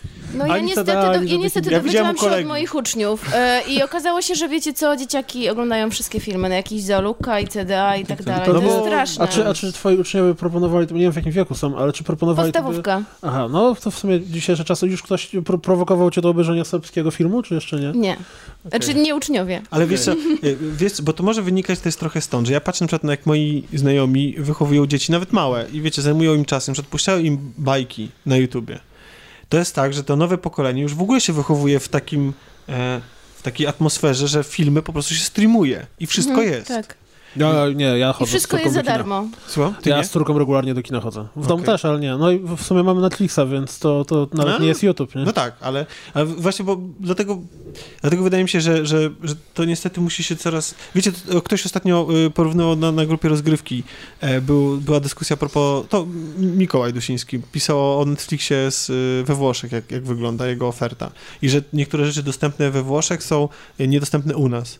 I dla mnie... y, to jest to, co ja napisałem, ten, ten- ten, komentarz, że mamy 20 lat y, ponad kapitalizmu, a nadal musimy jeździć do NRD, nie? Po niektóre rzeczy. I Znaczy, bo to jest problem, że prawa autorskie, licencje licencji, i no cała właśnie, reszta no. tak naprawdę przez ostatnie, nie wiem, 5, 5 lat, 10 w zaokrągleniu, e, tak bardzo zmienił się sposób konsumowania treści, możliwości. 10 lat temu nigdy w życiu by ci nie, nie doszło do głowy, że może pojawić się taki Netflix, nie? Że, że, że będziesz miał e, usługę, w której będziesz miał masę filmów, seriali i będziesz się w dowolnym momencie oglądał. Wtedy przecież ściągało się, nagrywało na płytę albo coś tam. Kiedyś, nie wiem, stadion, który sprzedawał pirackie filmy, teraz wizja e, miejsca, gdzie fizycznie kupuje się pirackie filmy, dla mnie jest jakimś totalnym A absurdem. wiesz, nie? Piotrek, ale my jesteśmy w stanie e, zapłacić za takiego Netflixa, bo uważamy, że twórcom kultury należy się jednak jakaś gratyfikacja, jak i jakaś zapłata za to, co zrobili, a jednak rośnie nam pokolenie osób, które uważają, że skoro jest wszystko, może mogę mieć za darmo, to po co płacić? Tak, to I, i zawsze darmowe, było, darmowe podcasty uważam, że też to psują. Jak nie? my, byliśmy, jak my byliśmy w szkole, w podstawówce czy w liceum, to też przecież osób, które kupowały oryginalne gry, a które piraciło, to ta proporcja była na pewno nie Ale taka jak teraz między nami, tak? Teraz kupujemy no. oryginały, a kiedyś kto nie piracił, to niech pierwszy ci kamieniem. Ja myślę, że myślę, że przy tym stole nie siedzi osoba, która nigdy w życiu w swojej historii bycia graczem, czy tam film o... Ja mówię do was z kuchni. W każdym razie y, chciałem o czymś innym powiedzieć, bo, te, bo temat niestety piractwa i dostępności treści i tego, że to wszystko są przestarzałe czasy, znaczy przesta- przestarzałe prawo w stosunku do tego, jak wyglądają No temat rzeka, usługi, to jest temat rzeka, o którym moglibyśmy rozmawiać na trzy godziny. Ale y, ostatnio jak byłem gościem w tej wspaniałej audycji, e, opowiadałem o książce Jarosława Grzandowicza, czyli... Pamiętacie tytuł? Grzędowicz? Tak, Tak, Jarosław. Tak, jest Ogrodu? znana. Nie, nie, to było zestawienie, to było zestawienie y, jego opowiadań. Ale dajemy reklamę samym sobie, nie? To do wycięcia. Tomek, wytnij to. Tak. Koniecznie. Nie, bo dowcip polega na tym, że w tym momencie ja też nie pamiętam, jak ona się Już wiem, 100 lat samotności. Prawie, prawie. Sto lat. W każdym razie. Gabriel e, Grzędowicz Marquez. Ja mam taki, zwy, mam taki dziwny zwyczaj. E, szczerze mówiąc, nie wiem z czego to wynika, ale kiedy zaczynam, kiedy przeczytam jakąś książkę jednego autora, e, to bardzo często zaczynam czytać prawie wszystkie jego książki. Miałem tak z, z Pilipiukiem. To nie jest dziwny zwyczaj, to jest... Tak, miałem na przykład, nie wiem, jak zacząłem czytać Ionesbo, to przeczytałem wszystkie książki, które wyszły. Zajęło mi to, kurde, jakieś dwa czy trzy, czy tam nawet cztery miesiące, ale absolutnie A wszystko jak ci się nie spodoba, to też? E, Nie, jak mi się nie spodoba, to znaczy nie kończę książek. Jeżeli czytam książkę, która w którymś momencie mnie już tak bardzo nudzi, znaczy czytam, w moim przypadku to słucham. E, tak na przykład miałem z e, nielegalnymi. To była ta polska opowieść e, sensacyjno-kryminalna o tajnych agentach. A czy to nie... Tak, to potem... Sewer- potem Se- Sewerski chyba. Sewerski Vincent chyba. Pan Sewerski. Lodowego Ogrodu. No To tak, ale ja nie czytam. Pan Lodowego Ogrodu, ale to nie to podobno. Tak, tak, tak, tak. E, tak, Więc tak. e, Ale- niewie, nielegalni to nie jest jakaś druga część, bo jeszcze niewierni było, tam jest Popiół i kilka części Niewiernie. Tego. To jest... To... Nie, no To jest mówimy o inny tym film. Sewerskim. Wypychacz no. zwierząt. Właśnie o wypychaczu zwierząt dziś chcę powiedzieć, więc o, blisko, a, blisko, ale... E... Ale nie skończyłeś tam tej książki nielegalnie, tak? Nie skończyłem książki nielegalnie, absolutnie... Mój tata jest wielkim fanem całej tej serii. Moja mi się podobało. siostra mojej żony, e, bo my lubimy podobne książki zazwyczaj i ona po prostu klaskała uszami, jak mówiła mi, że o, słuchaj, nielegalnie musisz przeczytać, na pewno będziesz Właśnie zachwycony. To się strasznie zachwyca. E, ale niestety nie byłem w stanie, do, doszedłem do połowy i to było... Tam, ja, czułem się, jakbym czytał ekstradycję. W sensie to był polski film sensacyjny. Tak, no polski film chyba. sensacyjny z lat 90. Czyli Halski był? No, te bohaterowie w tym stylu, wiesz, twardy gliniarz, który tam jest tajnym agentem i właśnie wrócił z Afganistanu. No dobra, nieważne. Natomiast e, Księga Jesiennych Demonów nazywała się książka, o której mówiłem ostatnio. Oczywiście. A dzisiaj chcę powiedzieć... będę miał do wycięcia? nie no, może nie. Dziś chcę wam powiedzieć o książce, która się nazywa mm, Wypychacz zwierząt. zwierząt. I to jest dokładnie tak samo, jak mówiłem poprzednio, czyli zestaw opowiadań. Co więcej, jest to zestaw opowiadań, który pan Grzędowicz wyciągnął z szuflady, z najróżniejszych szuflad, bo to były opowiadania, które, dowiedziałem się tego z, z pos, posłowie. To było opowiadanie, które pisał na zlecenie w przeciągu mniej więcej 20 lat. Zostały zebrane wszystko do kupy i wydane w jednym e, zbiorze, nie wiem, to antologia się nazywa chyba opowiadań, mhm. ale e, i dokładnie to samo, co mówiłem o księdze... To się też nazywa czasami skok na kasę, nie? nie, ale właśnie widzisz, to są bardzo dobre opowiadania i nie każdy miał okazję na przykład czytać opowiadania, które jego się pojawiały, o czym nie wiedziałem.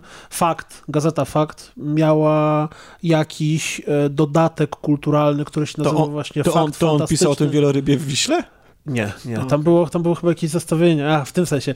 Nie, podobno do faktu było do, jakiś dodatek właśnie, gdzie różni autorzy polscy pisali opowiadanie i to było wydawane, ale potem okazało się, że kompletnie nikt tego nie kupuje, więc zostało zarzucone. No ale... Ciekawe dlaczego. Prawda. No ale jest tam, jest tam sporo opowiadań. E, rzeczy, o których mówiłem w przypadku Księgi Jesiennych Demonów e, tu się powtarzają. To znaczy, to są po prostu interesujące opowiadania, gdzie zazwyczaj jest jakiś twist czy tam jakiś pomysł na nie, ale jest jedno opowiadanie, które jest absolutnie doskonałe. Nie wiem, czy je można gdzieś znaleźć po prostu jako, jako to. Nazywa się Wilcza Zamieć. Jest to historia, która dzieje się pod koniec II wojny światowej i bohaterami jest y, prototyp y, ubota, łodzi podwodnej, która przez to, że jest prototypem, tam większe rzeczy nie działa, może to by miał jakiś niesamowity statek. No i mamy historię, która się często, gęsto pojawia w różnych y, opowieściach, łącznie z grami wideo, czyli naziści którzy za pomocą jakichś tajemniczych, okultystycznych motywów chcą hmm. wygrać wojnę, ale to się tak świetnie czyta. Ja bym chciał wam, naprawdę chciałbym wam opowiedzieć, co tam się działo, ale no, może ktoś będzie chciał przeczytać i, i to by było jednak psucie tej historii, bo słuchałem tego z wypiekami na twarzy wręcz. Jest, jest świetnie, świetnie napisana, jest bardzo fajny pomysł, jest bardzo fajny twist, który, którym się to wszystko kończy i naprawdę chociażby dla tego opowiadania warto całą, całą tą książkę przeczytać, bo oprócz tego, no wiadomo, Zbior opowiadań mają to do siebie, że są tam i lepsze rzeczy, i gorsze rzeczy. Jest tam kilka, które tak już miałem nadzieję, żeby się w końcu skończyły. Jak na przykład opowiadanie o tym, że w którymś momencie niemowlęta się odezwały e, do nas i powiedziały, że słońce wybuchnie i że to kosmici mówią przez te niemowlęta i oni nas uratują. A czy, tytuł, a czy tytuł książki to jest tytuł jednego z opowiadań? Tak, czy... tytuł książki to jest, to jest najlepsze. to... to mnie intryguje, ten tytuł bardzo ale, mi się podoba. Przepraszam, ale ta, to opowiadanie, o którym przed chwilą wspomniałeś... Niemowlęta nadal są tak? W twojej głowie. To mi się skojarzyło z Death Stranding, czyli zapowiedzianą grą. Może tam jest wiesz, jakieś tajne, tajne połączenie historii. Nie, znaczy tutaj e, fajne jest to, że, że pojawiają się różne motywy, bo on pisał te opowiadania w przeciągu ostatnich 20 lat, więc niektóre motywy, które kiedyś były czystą fantastyką, ja teraz słuchając tego, nagle z pewnym przerażeniem odkrywam, że rzeczywistość ku temu zmierza. Na przykład w jednym z opowiadań pokazuje e, świat, w którym są sami youtuberzy. Prawie, prawie. Główny bohater żyje w Anglii, e, wyemigrował z Polski i e, z roku na rok dla dbania o bezpieczeństwo są nakładane kolejne nakazy. Czyli na przykład w momencie, w którym ktoś złapie ciebie na paleniu papierosów, dostajesz 3 lata więzienia, dlatego że palenie papierosów jest zdrowe, więc nie wolno palić papierosów. I jest to pociągnięte do absolutnego absurdu. Czyli, że ekologia jest tak ważna, że na przykład nie można e, używać cukru do kawy. I tam jest cała historia o tym, jak to bohater szmugluje przez granicę cukier. Że I po jak, jak przywozi do swojej rodziny, która żyje w tej strefie ekologicznej. To, no, ale brzmi to szczerze mówiąc trochę jak taka typowa antyutopia. Ale podoba mi się, bo ja lubię wiesz antyutopię. Co? To jest tak bliskie temu, co, o czym za chwilę z Kasią będziemy rozmawiać. Naprawdę. To było już, w, to, to nie trzeba jechać do Anglii i, i, i szukać fantazy. To było w Polsce, nie? Tak, natomiast no mówię, jest to, jest to, tak, właśnie jest jedno opowiadanie, które, e, historia jest taka, że dzieje się w niedalekiej przyszłości, jakimś, nie wiem, roku 2050. Główny bohater jest architektem, który właśnie skończył budować jakiś wieżowiec kościuszki albo coś w tym stylu na 50 pięter, w ogóle jest bogaczem. Później jak, jak e, jest opowieść o tym, że kończy pracę, zjeżdża do piwnicy, gdzie wsiada do swojego elektrycznego auta, mówi o tym, którędy auto ma, autonomiczne auto, którędy ma jechać, a właśnie jego rodzina mieszka w strefie ekologicznej, gdzie są najważniejsze jest czystość, najważniejsze są poszanowanie Hipisi. środowiska. No wiesz co, nie, to, to jest wszystko to, co w, w internecie Hipisi to są wolnościowi, a tu jest zero wolności. E, znaczy tam jest e, zero wolności, które wynika z chęci wolności do absurdu. Czyli, No tak, że ale czyli państwo mniejszości ingeruje w są... obywatela i wie, co Tak. jest dla niego najlepsze. Tak, i cała myk polega na tym, że e, opowiadanie, które równie dobrze mogłoby być właśnie historią o tym, jak ktoś z zachodnich Niemiec przejeżdża do wschodnich, opowiada o tym, jak ktoś z Polski w latach przyszłości zmierza do strefy, która jest strefą ekonomiczną, czy ekologiczną, tak? Gdzie, gdzie... Nie no, mówię, jest tam kilka dobrych opowiadań. Wypychacz zwierząt jest jednym z krótszych. I zaczyna się od tego, bo punkt wyjściowy to nie jest spoiler, zaczyna się od tego, że, że żona i córka gościa pojechały na wakacje, on siedział w domu i w trakcie tego, jak siedział w domu, jego kot zdechł. A miał w głowie zapamiętane to, że żona powiedziała, że jak coś się kotu stanie, jak jej nie będzie, to się z nim rozwiedzie. Więc zaczyna kombinować, co tu zrobić, żeby Brzmi żona... jak komedia. No tak, te opowiadania tam momentami mają, mają jakieś, jakieś e, dowcipne fragmenty, ale Wilcza Zamieć, jeśli można ją gdzieś, nie wiem, w internecie znaleźć, jest udostępnione, albo można samo to opowiadanie gdzieś kupić, to absolutnie jest rewelacyjne, bo, bo e, zaskakuje pomysłem, bo mimo, że zaczyna się od czegoś, co jest trochę banalne, to w którymś momencie docieramy do motywu, który jest bardzo fajny. Ja nie wiem, czy wyczytacie Ćwieka Jakuba cokolwiek, czytaliście kiedyś. On, e, on napisał Kłamcę, on napisał Chłopców, on uwielbia brać motywy, które... Napisał książkę, nie pamiętam jak ona się nazywa, która brzmi jak Filk, e, Wolf Among Us. E, On lubi po prostu robić taki re- retelling, to się chyba nazywa, czyli brać motywy, które wszyscy znamy i przedstawiać je w innym świecie. Czyli na przykład Chłopcy to jest opowieść o e, e, chłopcach Piotrusia Pana, którzy są gangiem motocyklowym żyjącym w dzisiejszej Polsce, tak? I Dzwoneczek jest taką pankową, która chodzi w skórach, zna karate jak, e, i generalnie też sprzedaje swoje ciało na przykład, żeby pozyskać narkotyki. Tak, a Kłamca to jest historia o e, Lokim, bo ponieważ zniknął Bóg, to anioły postanowiły zabić wszystkie inne religie, bo uznały, że może wtedy Bóg wróci. No a Loki po prostu stał się ich cynglem do wynajęcia. I to jest zestaw opowiadań o tym, jak to na przykład Loki we Włoszech poluje na Bakusa, tak? No, Ale dlaczego opowiadasz o opowiadaniach Ćwieka w kontekście Grzędowiczy? Też polecasz, czy e, jakiś... Nie, e, właśnie, bo tam się pojawia trochę taki retelling, czyli mamy Mhm, okej. motyw, który teoretycznie znamy, ale jest on przedstawiony w zupełnie innym świetle. Rozumiem. Więc Wilcza Zamieć polecam. Ale mnie bardzo zachęciłeś już. Tak, Naprawdę. tak. A że wypychacz zwierząt, to teraz już zapamiętamy może. E, Ja jeszcze tylko na chwilę tak na poważnie chciałem. bo- Cały czas byłem poważny. Nie, ale chodzi o to, że chciałem poruszyć temat y, taki off-top, delikatny. Mianowicie to, co mówiłeś a propos tego, tej przy, przyszłości i wizji świata, w którym wszystko jest nam ograniczone, bo ktoś wie lepiej za nas, jak mamy żyć. E, Mieliśmy dwa dni temu, czy nie, wczoraj? Wczoraj, nie, przedwczoraj, no nieważne. Mieliśmy kilka dni temu em, zapowiedź taką rozbudowaną Nintendo Switch. Y, I wraz, Wczoraj. wczoraj. I wraz z tą, e, z, tą, z tą całą konferencją, taką wideo i tak dalej, pojawiła się informacja, pojawił się filmik o tym, że będzie dedykowana aplikacja na smartfony. I ta aplikacja będzie pozwalała rodzicom kontrolować to, w co, ile i jak grają ich dzieci. I wszyscy przyjęli tę aplikację z takim skóra optymizmem. I w ogóle, że no, filmik reklamujący był super śmieszny, ale, znaczy zabawny, ale dla mnie to jest absolutnie droga do tego, żebyśmy przyzwyczajali wszystkie następne pokolenia do tego, że są ciągle pod obserwacją. Bo nie wiem, czy wy też tak to odbieracie, bo z jednej strony nas nikt nigdy nie, nie kontrolował, w co gramy. I to było zawsze na takim. e, Zawsze relacje między rodzicami i dzieckiem były na takim poziomie, wiecie, zaufania. Teraz będę super poważny, naprawdę. Bo dla mnie to się rozciąga nawet jeszcze bardziej na.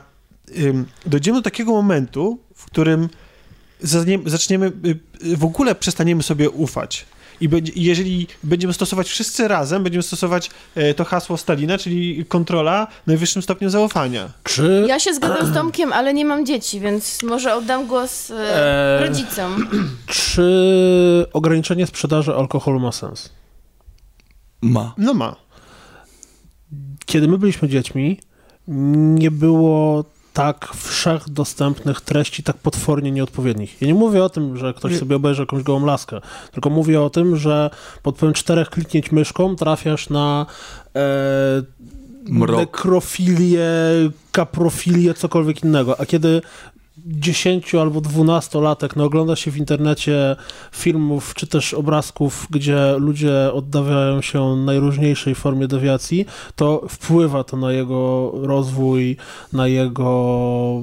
Jesteśmy w ogóle potwornie poważni teraz. Nie, bo, bo wiecie, bo, bo, nie, bo Ale wiesz, ale nie mówimy w tym momencie o internecie, tylko Nie, o ale to jest ten sam temat. Ale to jest ten sam temat, bo y, och- ochrona rodzicielska w przypadku konsoli Nintendo to jest tak naprawdę rozwinięcie czegoś, co jest ogromnym problemem w dzisiejszych czasach, czyli w jaki sposób e, wpływać na to, co twoje dziecko ogląda w internecie. No tylko tyle, że, że wtedy taka kontrola twojego dziecka i w ogóle to powinna polegać na tym, że ty mu tłumaczysz, że jakby, że ty z tym dzieckiem obsuje, obcujesz. W tej chwili zwalasz jeszcze więcej odpowiedzialności na jakieś tam systemy, które mają temu za, zabezpieczać, ma, mają temu zapobiegać i ty je kontrolujesz, znaczy, wiecie, myśmy jako dzieci, każdy z nas robił różne wałki, nie? Jakby to jest logiczne, jak jesteś dzieciakiem, oszukujesz rodziców i tak dalej, to wszystko polega na tym, że jesteś e, że to wszystko jest jakoś taką, wiecie, taką umową, nie wiem, w sensie tego, jaki masz szacunek do swoich rodziców, tego, jak oni muszą, ingeru- znaczy w sensie, jak to oni interesują się twoim życiem. Na przykład moi, ja, dlatego o tym tak sobie pomyślałem, dlatego mnie to tak uderzyło, dlatego jestem negatywnie do tego nastawiony, że wcześniej poznałem moje koleżanki, które mają już dzieci i na przykład posyłają je do żłobków albo do przedszkoli. W, w niektórych żłobkach i przedszkolach jest możliwość, są kamery i możesz sobie normalnie przez internet oglądać to, jak dziecko twoje jest w żłobku albo w przedszkolu. I one siedząc na przykład w pracy, odpalają sobie taką aplikację i sobie tam co jakiś czas zerkają, czy wszystko jest w porządku. Tylko to, to jest bardziej kontrola pań opiekunek, aniżeli Ale, dzieci. no tak, ale przecież nikt nie kontrolował y, naszych opiekunek i pań. No, no Mm. wiecie, bo to, jest- to doprowadza do tego, że jako społeczeństwo, już nie mówię tylko o dzieciach, ale jako społeczeństwo, jesteśmy coraz bardziej przyzwyczajeni do tego, że wszędzie jesteśmy pod kontrolą. Ale jesteśmy. A Wszędzie jest kamery. e, No. Jeszcze chciałam się odnieść do tego, co powiedział Tomek o dzieciach, o tym, o, o tych zakazach, nakazach i tak dalej. Mam też wrażenie, że im więcej zakażemy dzieciom i narzucimy im takich właśnie smyczy i tak dalej, tym one bardziej się nauczą obchodzić te różne zakazy i nakazy. Dokładnie, Moi rodzi- mój tata odłączył mi kabelek od internetu i go chował, a ja po prostu nauczyłam się gdzieś, on chowa ten kabelek i go sobie w nocy Ale podłączałam. I no. właśnie wspaniale, że się nie... No, ale właśnie bardzo, bardzo właśnie o to chodzi. To jest to, o czym to E, I dlatego najważniejsze wałki. jest to, żeby z dziećmi rozmawiać. Wiecie co, rozmawiałam e, e, o tym z Dawidem Maronem jakiś czas temu, który opowiadał, że on pozwala e, swojemu synowi grać w różne gry, ale siada z nim i rozmawia z nim i mu tłumaczy. On jest przy tym. Ufa mu na tyle, że jeśli on mu wytłumaczy e, i będzie obserwował jego reakcje i tak dalej, no to jakby... Chodzi mi o to, że nie zakazami, tylko jakimś takim tłumaczeniem, Dawid ma rozmawianiem, absolutną rację. Dawid ma absolutną rację, ale ja coś innego chciałem powiedzieć. Po pierwsze, wracając do tego samego w sobie ograniczenia w konsoli Nintendo, prawda jest taka, że my mówimy tu z perspektywy osób, które żyją na co dzień z konsolami, do których to są normalne sprzęty. Nie wiem, u mnie w domu, moja córka jest przyzwyczajona do tego, że pod telewizorem stoją trzy różne skrzynki. Jak sobie rano wstanie w sobotę, to sobie bierze Wii U i gra sobie w, ma- cytując, Mario Kart 8! E, ona tak mówi, dokładnie tak mówi. Czyli rozumiem, że ją szkolisz na, żeby dubbingowała me, Eee, Mario. Nie, bo jak odpalasz grę, to jest to hasło i dlatego ona po prostu, ona jak, jak włącza grę, to się to słyszy, Okej. więc to powtarza. Co więcej, ostatnio w ramach tam y, tygodniówek, nietygodniówek i szynkowego y, po- po- poprosiła, czy może kupić sobie DLC. e, Uuu. do Mario Kart. To, to jest dopiero patologia, nie? Zaczęło się. Ale to jest trochę absurdalne, natomiast nie to chciałem powiedzieć. Ale w ogromnej większości rodzice nie mają zielonego pojęcia, co robią ich dzieci. I w ogromnej większości konsola to jest ta zabawka, którą sobie tam ten Łukasz, Henio, Kasia, ktokolwiek kupił. I w przypadku Nintendo, o którym mówisz, to będzie tak, że co z tego, że tam są jakieś ograniczenia, pomijając, że to nie będzie raczej konsola, na której te ograniczenia No właśnie, są potrzebne. właśnie też się zastanawiam, czy, czy to znaczy, że będzie Mad World 2 od Platinum, bo jeśli tak, to... To ekstra. Ale, Niech będzie. ale, ale wydaje mi się, że w ogromnej większości to to jest tak, że rodzice nie mają zielonego pojęcia o tym, co robią ich dzieci. Tak samo jak nasi rodzice nie wiedzieli. tak. No i przypomnij sobie, jakie głupoty robiłeś. No i co, wiecie... ej, Ale bo- każdy musi zrobić te głupoty, żeby nie, się no, nauczyć. czy nie, no, że- może- może- oczywiście, że może- tak, może- że teraz możesz, wiesz, no... Znaczy wiecie, ja na To przykład... są magacze, widzicie, nie? Kojarzycie Pismo Tak Zły? zwane. Kojarzycie Pismo Zły? Tak. No więc ja je widziałem, jak miałem przecież tam 10 lat. Ja nie wiem, czy ono wtedy Wiesz, istniało, ale tak ja- mi się wydaje, że ja- byłem bardzo ja młody. byłem No i zobacz, co się stało. Zostałeś filmowcem. Jak, jak byłem jakimś tam dziesięcioletnim chłopcem, to e, oglądałem jakiś film przy, w telewizji i potem zapytałem mojej mamy, co to znaczy kogoś zgwałcić. I miała strasznie, "Ej, no, słuchaj, no... Natomiast... E, Moja siostra bardzo wcześnie zaczęła czytać e, Sapkowskiego. Moja siostra zaczęła czytać Sapkowskiego bardzo wcześnie i w pewnym momencie moja 8-9-letnia siostrzyczka przychodzi do mnie i mówi, Kasia, co to znaczy wydupczyć? A ja w tym momencie oczy wielkie jak spotki i nie wiedziałam, co jej odpowiedzieć, szczerze mówiąc, ale no nie wiem, no rodzice uznali, skoro rodzice uznali, że może czytać, to Rodzice, to rodzice pewnie nie no. uznali. Ja pamiętam, że moi rodzice zapytali mnie tylko raz. Czy, Myślisz, że nie wiedzieli, czy Rambo jest 2 to jest odpowiedni film dla mnie? Przecież oczywiście. Tak. E, Słuchajcie, no, ale oprócz tego, co dzieciom wolno i nie wolno, to mi bardziej chodziło o to właśnie, żeby się skupić na tym, że to, że się coraz bardziej przyzwyczajamy Że do... zaczynamy żyć w społeczeństwie, które od dziecka przyzwyczaja się do bycia inwigilowanym. My jesteśmy już przyzwyczajeni. No jesteśmy. I sobie, i, i, i ja nie wiem, czy mi się to podoba po prostu. Ale wiesz co, bo to ma, są, są dwa aspekty. Ja Bo to regularnie... masz, pierwsze, ty się zajmujesz budowlanką. Tak. I teraz załóżmy, wynajmując ciebie, twoją, jakby twoją firmę, nie ufając ci, bo to do tego, do tego dojdzie, nie?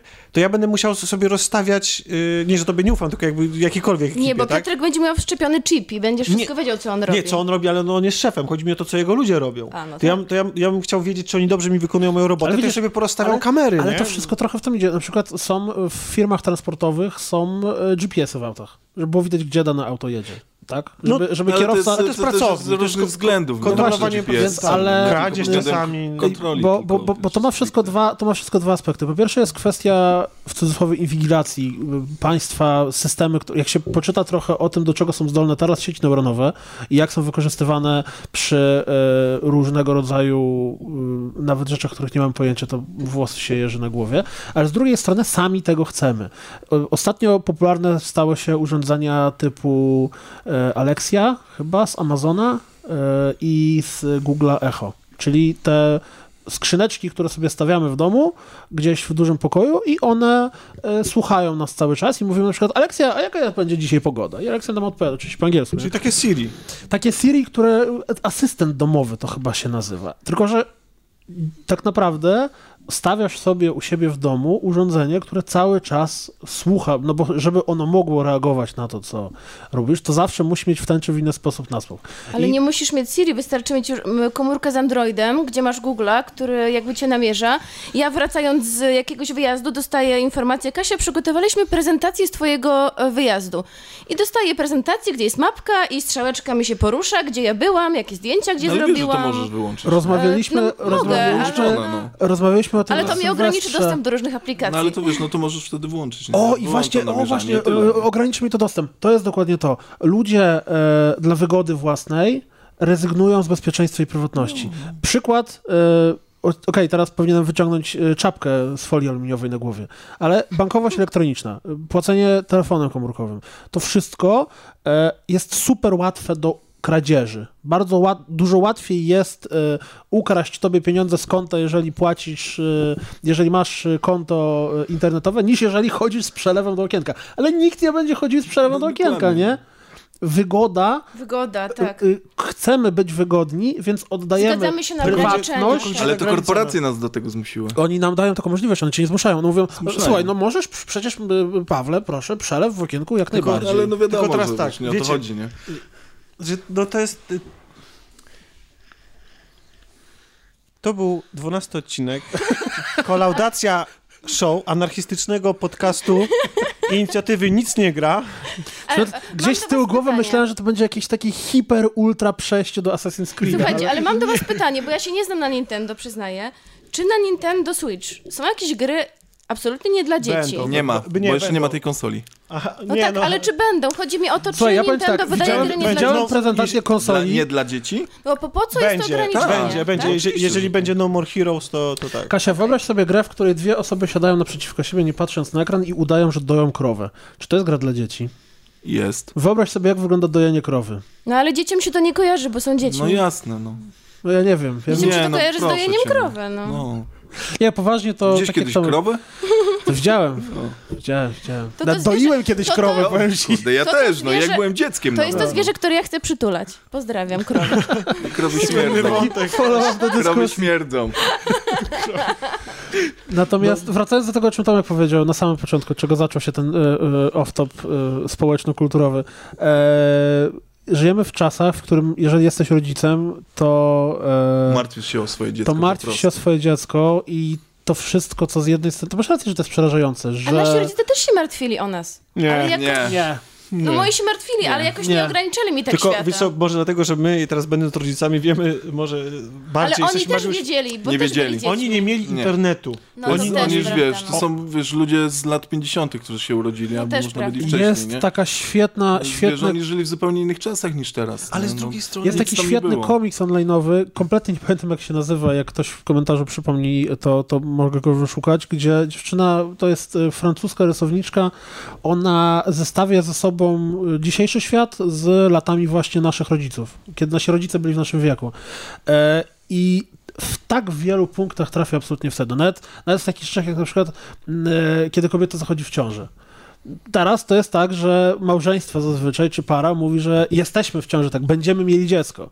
A w tych latach 50. to było, no tak, jest w ciąży żona moja.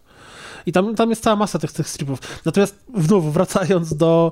Żyjemy w czasach, gdzie e, wydaje mi się, moim zdaniem, że jest dużo więcej niebezpieczeństw, które czyhają na twoje... Nie mówię o pedofilach, którzy siedzą na każdym rogu, bo to było pewnie dokładnie tak samo, tylko że jak my byliśmy dziećmi, o tym się nie mówiło, nie wiem, przypad Trinkiewicza. E, ale e, dużo łatwiej dziecko może samo siebie zepsuć. Ty mogłeś przeczytać złego, ale gdybyś zamiast przeczytania złego zobaczył filmy z egzekucji, e, które są dostępne w internecie, mogły jednak to No to też prawda. Ja obejrzałam Gremliny i już byłam przerażona i to mi wystarczyło. Jak... Znaczy, to było czasy, no, my wtedy biegaliśmy po podwórkach z kolegami no. i bawiliśmy się w szczelanito, tak. no. A, nie, a teraz wiesz, youtuberów oglądają. No, Podchody, jakieś gra przez trzepak w piłkę. Dlatego, y, drodzy rodzice, puszczajcie dzieciom podcasty, rozgrywkę, kolaudację, pad TV, cokolwiek. Ale Podcast. padły dzisiaj dwa brzydkie słowa, albo nawet trzy. Musisz dzisiaj? jakoś wy... nie, coś tam wypipkać. Nie, w takim, teraz będę pipkać. Dobrze, słuchajcie. Y, te czasy, które nadejdą, mogą być przerażające, ale Mieliśmy też, byliśmy świadkami, czy nie my osobiście, ale nasi rodzice byli świadkami czasów jeszcze gorszych, takich, w których państwo kontroluje absolutnie wszystko i potrafi doprowadzić e, do ruiny każdego. Dlatego jeśli nie zgadza się z jego główną linią programową. I omówimy teraz, przejdziemy sobie tym e, łagodnym przejściem do filmu Powidoki. Tak, ale tak myślę, że trochę przesadziłeś z tym nasi rodzice, bo e, akcji filmu to początek lat 50., no to moi rodzice dopiero się udzieli, urodzili w połowie. No właśnie. Moi rodzice dziadkowie. się urodzili w połowie lat 50. Nie no ale myślę, ale myślę, że ten system przez te wszystkie lata był y, mniej lub bardziej opresyjny, no ale tak, jednak ale był. troszkę później jednak tak. zelżał, więc te 50 lata były jednak najgorsze. No tak. To stali, bardziej nasi, nasi tak. dziadkowie. Tak. No ale to opowiedz tak. o czym. Znaczy, film Powidoki jest ostatnim filmem Andrzeja Wajdy, którego pożegnaliśmy w zeszłym roku. Trochę się martwię, że z tego powodu, że ostatnim, przepraszam, że ci przerwałam, to będzie on trochę nadmuchiwana ta bańka. On, on będzie nadmuchiwany z kilku powodów. Nadmuchiwana ta bańka będzie z tego, e, z tego powodu, że przede wszystkim w swojej takiej wymowie y, ludzie niektórzy obecnie go odbierają jako y, głos w sprawach politycznych. Natomiast ja tylko powiem, że, że to niekoniecznie jest prawda. Film zaczął, został został być przygotowywany i kręcony e, na długo przed tym, jak zaszły zmiany. To jest ostatni film Andrzeja Wajdy? Tak, tak, tak, jest to Ale film o... On, on, go skończył... Tak, tak, tak, tak, on był gotowy. On był przygotowany już na, do promocji, do wypuszczenia tak, do Jest to film, który opowiada o malarzu Władysławie Strzemińskim. O jego ostatnich latach życia. Tak, o jego kilku ostatnich latach życia, kiedy rozpoczynają się w Polsce czasy stalinowskie. E, i niestety mm, on... Władysław Strzemiński, on on nie był. E, on tutaj nie robi żadnych rzeczy wbrew systemowi. On po prostu nie chce robić rzeczy za systemem. System. ale może, I wystarczy tylko to, tak, prawda? ale może dla tych, którzy nie wiedzą, kim pan Strzemiński był, to y, trzeba powiedzieć, że był bardzo zasłużonym, że nie tylko po prostu malarzem, ale wybitnym malarzem i też jakby zasłużonym dla polskiej kultury, ponieważ y, prowadził, znaczy zakładał albo współzakładał e, stowarzyszenia artystyczne i na przykład szkoły tak, no, artystyczne w Łodzi. Edukatorem tak? był bardzo tak, ceniony. Więc, tak, tak. Oprócz tego Muze te... Muzeum Sztuki Współczesnej, które założył w Łodzi, było chyba pierwszy w Polsce, jedno nie, z pierwszych w Europie. Nie, czy on nie założył. Na pewno był autorem y, sali neoplastycznej. Tak. E, I jakby generalnie był człowiekiem bardzo zasłużonym, ale też był y, wybitnym teoretykiem jakby sam odpowiada za, za taki nurt albo taką teorię unizmu, ale też jakby, jakby pozostawił po sobie taką dużą spuściznę, jeśli chodzi o, o malarstwo, nie tylko w formie swoich obrazów, ale też w formie teorii. No i był przede wszystkim bardzo charyzmatycznym nauczycielem i edukatorem, co film pokazuje i co świetnie pokazuje i zagrał bardzo fajnie moim zdaniem Bogusław Linda. Tak, to jaki był mój główny zarzut, jak mówiliśmy o serialu Belfer, że mimo swoich plusów e, bohater tamtego serialu w ogóle nie wydawał się charyzmatycznym nauczycielem, tak Linda moim zdaniem pokazuje to świetnie. Tak. E, ma, znaczy, jest bo to jest nauczycielem postać, takim, ma charyzmę, nie? Prawda? Jest ale to, nauczycielem to są... takim, na którego zajęcia chciałabym być po prostu. No tak, no ale ty, po widoki, a Belfer, no... Znaczy ja nie porównuję Nie, nie chodzi o to, że w Belfrze tam nie, nie był wątek postawiony ale na... było tam... Tak, ale to był właśnie Wiesz, mój tam... taki zarzut, że chciałabym, żeby ta postać była charyzmatycznym nauczycielem, który ciągnie tak. za sobą młodzież, a nie, on był nudziarzem. Natomiast... Ty, dobra, przepraszam, ty często zwracasz uwagę na postać nauczyciela w filmach ze tak, względu na zawód? ze względu na zawód zwracam często uwagę, tak, tak. Myślę, że to chyba każdy tak ma jakieś takie skrzywienie no, właśnie, zawodowe. dokładnie to pomyślałem. Pozdrawiamy, pozdrawiamy Marcina Mochowskiego. Wszystkich tak, nauczycieli pozdrawiamy. Który, który, który, zwraca uwagę na to. Albo Pawła Porońskiego też pozdrawiamy, który, który był swego czasu nawigatorem i pływał na statkach i on od tamtej pory nie znosi filmów o morzu. Bo, no może zawsze tak wypaczają jest, to, to jak, jak, to się tak faktycznie odbywa. Ale wracając e, do, do, do powidoków. No więc e, film opowiada o tych ostatnich e, latach życia Strzemińskiego. Opowiada o tym, jak on w zetknięciu z nowym porządkiem rzeczy i, i, takim narzuceniem przez władzę socrealizmu, zasad socrealizmu, on się z tym porządkiem nie zgadza i nie chce im się podporządkować. Za to płaci bardzo dużą cenę, bo jest e, wyrzucony najpierw ze szkoły, e, a następnie ze stowarzyszenia artystów, co niesie ze sobą ogromne reperkusje, jeśli chodzi o jego życie. E, I właśnie to jest bardzo ciekawe, że większość filmów o epoce stalinowskiej pokazuje represje, e, w sensie więzienie, tortury, jakiś wywóz e, i tak dalej, a w tym e, widzimy takie jakby to działanie od innej strony. Tam nie ma żadnej przemocy wobec niego stosowanej. Nie ma. On po prostu jest wykluczany. On jest wykluczany z wszystkich sfer życia. No i to jest do, dość przerażające. Aż, aż do takiej skrajności, że nie jest w stanie kupić sobie jedzenia jeżeli nie masz, e, jeżeli, bo nie masz, bo wiecie, bo to, jest, to był system skonstruowany w ten sposób, że nie możesz wykonać żadnej pracy jako artysta, jeśli nie jesteś w jakimś tam stowarzyszeniu. Mhm. A został z, tym... z tego stowarzyszenia wyrzucony, w pewnym momencie nawet nie może kupić farb, tak. E, bo nie ma legitymacji tego Związku Artystów, więc on nawet nie może malować sobie sam w domu dla tak. siebie, już więc, nie wspominając o sprzedaży to, to jest film pokazujący taką drogę niszczenia człowieka Że system, system, nie musi cię bić po to, żeby cię zniszczyć. Tak, tak jeżeli, tak. jeżeli sprawuje odpowiednią kontrolę nad wszystkim. To się ładnie łączy właśnie mhm. z, z tym, o czym rozmawialiśmy. Wszyscy umrzemy. E, natomiast y, y, tak, bo film jest, film jest y, w duchu tego hasła i film jest bardzo, bardzo pesymistyczny. Tam nawet jeśli jakieś przebijają jakieś, wiecie, jakieś nutki optymizmu, jak chociażby to, że on jest naprawdę, jego studenci go bardzo kochają i na przykład to oni z poświęceniem, z narażeniem własnych, z własnej kariery i życia próbują dokumentować dzieło jego życia, spisać jego wykłady i je wydać w formie książki. Próbują uratować niektórzy rzeczy, niektórzy ludzie próbują, próbują uratować jego dzieła. I to wszystko jest jak najbardziej piękne. Ale to... nawet to jest utrudniane, znaczy tym studentom. Tak, tak, tak, tak. Nie, to, to jakby system jest bezlitosny, kości absolutnie wszystko i wszystkich. Natomiast no, film jest niestety w swojej wymowie bardzo ciężki i bardzo pesymistyczny. Tylko tyle, że y, to, że jest pesymistyczny i bardzo ciężki y, i, i trudny, jakby nie jestem do końca... To nie wystarcza. To nie wystarcza. No. Mi też nie. To, to niestety y, to jest trochę tak, że y, mimo tego chciałoby się jednak o ostatnim dziele takiego wybitnego twórcy jak Andrzej Wajda, zasłużonego, tak? Bo jakby jego dzieła można różne oceniać, znaczy, znaczy moim zdaniem na pewno kilka wybitnych filmów ma na koncie no, i to jest, na pewno. Bez, niezaprzeczalnie, natomiast to nie jest tak, że niestety to jest dzieło wybitne i że nie można mu zarzucić, bo można mu zarzucić bardzo wiele. Znaczy, a może zanim Tomek zacznie mówić o takich bardziej e, specyficznych rzeczach, to jak ja już mówiłam dzisiaj, z mojej, e, że oceniam filmy emocjonalnie, nie do końca mnie poruszył. E, I nie wiem, z czego to wynika, no bo tak jak opowiadamy, cała historia jest pesymistyczna, smutna, a ja wyszłam z kina jednak trochę obojętna. I ja prawie nie wyszła wiem... znudzona były takie momenty, że. O, zerkanie trochę... na telefon. To wcześniej tak, mówisz, tak, czyli komuś tak, lepszym tak. filmem nie zerkać na telefon. No właśnie nie jest lepszy. Nie, nie, nie, nie No właśnie widzisz, to nie da się do Ja zerkałem tak w czasie Łotra 1, nawet spałem. E... Szkoda, że cię nie było na takie momenty, że, że miałam dość trochę tego filmu, ale mój główny zarzut jest taki, że jest on zbyt teatralny. To, co nie przeszkadza w teatrze, przeszkadza mi w kinie. A co ci przeszkadza w teatrze? A, no, powiedziałam, że mi to nie przeszkadza w teatrze.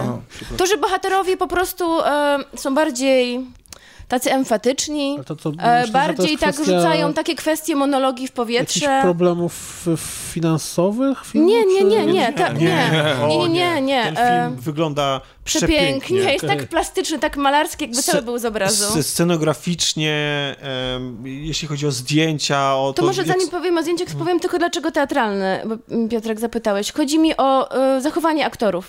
Myślę, że to już jest któryś film Wajdy, w którym tak to wygląda. On tak chyba prowadzi aktorów. Oni po prostu zachowują się jakby mówili monologi, a nie jakby, nie są dla mnie naturalni. Oni są wszyscy przedramatyzowani i Ale- tak po prostu jakby co, to- być albo nie być. Ja- O, to jest pytanie. I to jest takie zbyt... Wiecie, e, no, Koniecznie znajdźcie sobie nasi słuchacze e, i i wy, jeśli tego nie znacie, jest fragment, gdzie Marek Konrad na jakimś festiwalu rozmawia, bo taki nie wywiad, Marek, wywiad tylko e, Bogusław. Nie, nie, nie. Nie, nie, nie, nie, Nie mówię, nie mówię o tym, tylko mówię o okej, Marku. Konradzie. Mark, Marek Ma- Konrad, teraz, tak tak. właśnie. Mark Conrad. opowiada o e, Andrzeju Wajdzie i o tym, jakim jest wspaniałym reżyserem, jakim jest wielkim twórcą i tak dalej.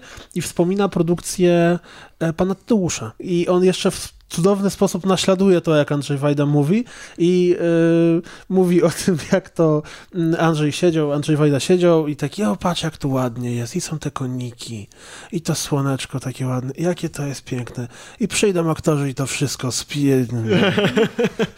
Nie, znaczy, e, e, to jest... Znaczy nie wiem, czy ty Tomek też miałeś takie wrażenie. Znaczy, To bo Andrzej takie- Wajda faktycznie tak ostatnio kręcił. To znaczy, e, tylko że na przykład to czasami pasowało i na przykład bardzo mi się podobało to w Tataraku. Dlatego on sobie dobierał też aktorów takich, wiecie, których, którzy potrafią wejść na to taką wysoką nutę. E, Krystyna Janda. On po prostu lubił taki, ten mocny dramatyzm widocznie. I tylko tyle, że w tym filmie nie pomaga mu scenariusz. Bo moim zdaniem scenariusz jest niestety słaby. To znaczy, nie do końca y, te dialogi, które tam są, A kto jest autorem scenariusza? No Znaczy, nie- że ja. Zadajesz zbyt trudne pytanie. Nie, no zaraz sprawdzimy. Ale jeszcze mówiliśmy o zdjęciach, to, to jest- oczywiście to- Paweł Edelman. Ale to jest scenariusz oryginalny na podstawie historii. Tak, tak. Tak, to nie jest ale tam na jakaś koniec, adaptacja. Ale na koniec Andrzej Mularczyk filmu, odpowiada za na koniec filmu ale- pojawia się informacja, że nie wszystkie wydarzenia, że jest to tylko inspirowane Nie, no, życiem jest Strzemińskiego oczywiste, nie? No. i że niektóre wydarzenia zostały dodane albo dodać dramaturgii, więc Ale no, to dla, oczywiście... to, to, czy w ogóle to niestety, bo ten film portretuje tego, m, znaczy głównego bohatera jako niemalże niezłomnego i nie, niezłamanego i uczciwego do, do cna człowieka, który Laurka wobec wszystkich... troszeczkę. Tak, Jest, tak. Właśnie nie wiem, jaki on był naprawdę, No, ale no jest to Okazuje pomnik. się, że wobec żony, których wątek jest tutaj akurat bardzo ciekawie poprowadzony, nie był taki romantyczny jak w tym filmie. Której żony? E, No, słynnej mala...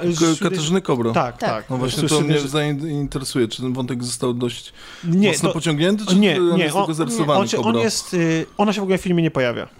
Y, Natomiast cały czas Wiemy tylko, jest że jest obecna, chora. Ale, No. ale, ale cały czas jest obecna. Tak. Y, Przez, y, a to córki. w postaci córki, która cały czas o niej przypomina. Córka przynosi bohaterowi różne rzeczy związane z matką i widać, że on nie chce jakby o tym słyszeć. Odpycha ją, Tak. e, odpycha Oni to od siebie myśli o tej Oni generalnie nie, nie żyją razem.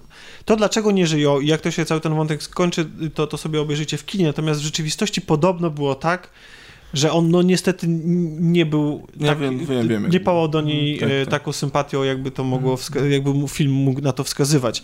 Natomiast jeżeli jesteśmy już przy, e, przy córce, to e, tu córkę zagrała Bronisława Zamachowska i co do jej roli w tym filmie, czyli tak córka tego Zamachowskiego, i co do jej roli w tym filmie, to nasze zdania są podzielone, bo Mi się nie, nie podobała mi się niestety. a ja na przykład, a mnie jakby w jakiś sposób urzekła. Po pierwsze dlatego, że widziałem w niej ojca trochę, to znaczy jego sposób grania prawda. i tak dalej.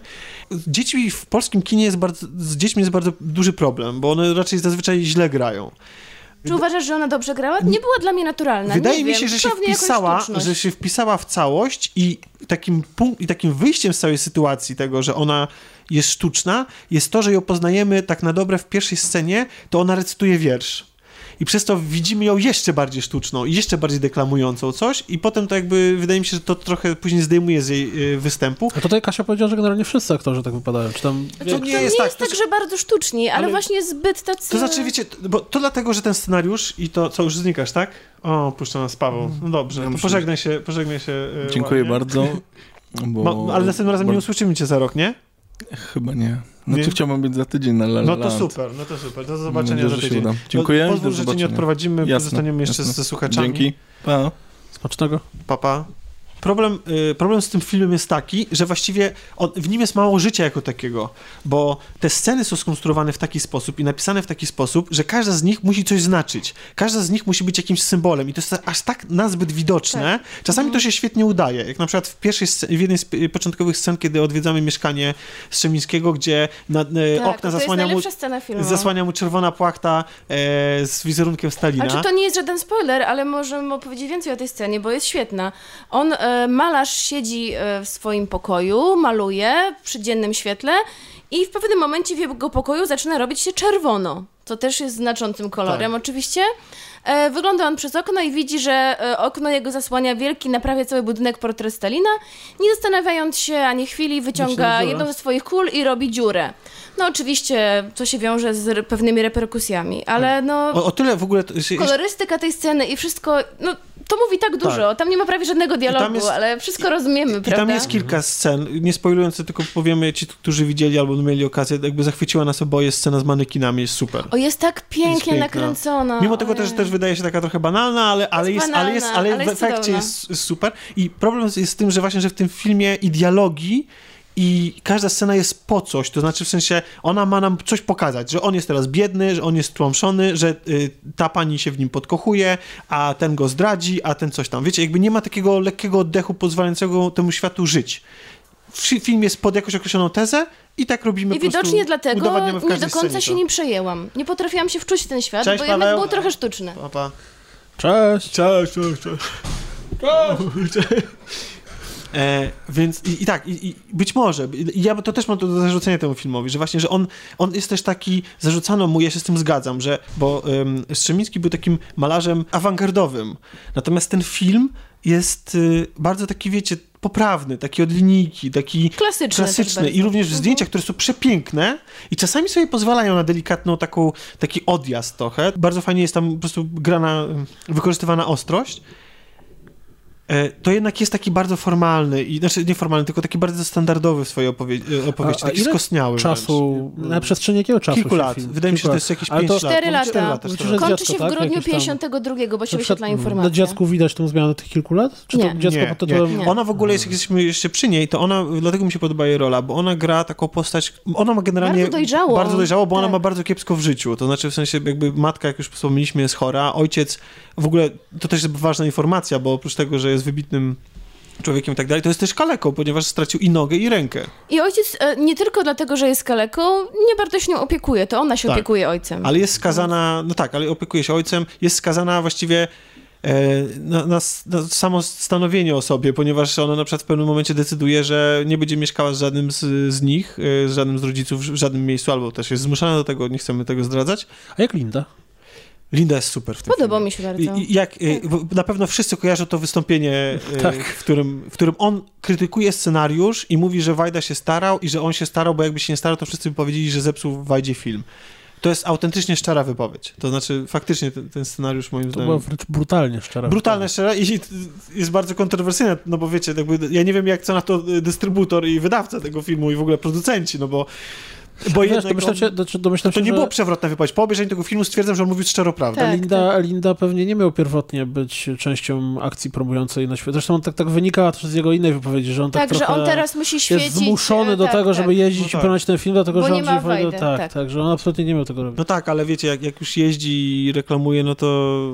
Znaczy okej, no, nie, nie wiem, nie, nie mam pojęcia. Znaczy człowiek, chciałbym być człowiekiem, kiedyś mieć jego charyzmę i, i jego dorobek e, artystyczny I móc pozwolić i na móc sobie pozwolić na takie, na takie stwierdzenia, ale wydaje mi się, że, że zaszkodził temu filmowi. Że, że bo, bo wiecie, to, to jest tak, że ten film bardzo pięknie pokazuje to, jak y, ważne jak ważna jest niezależność twórcza, jak, jak, jak istotni są artyści i ich wo, wolność wyrażania swojej opinii i- poprzez sztukę i, i, y, w świecie i jak państwo nazbyt kontrolujące to. I nade- myślę, że właśnie dlatego Wajda chciał zrobić ten film. I dobrze, że jest Tak. że zdążył, bo to jest ważny też głos dzisiaj, w dzisiejszej dyskusji.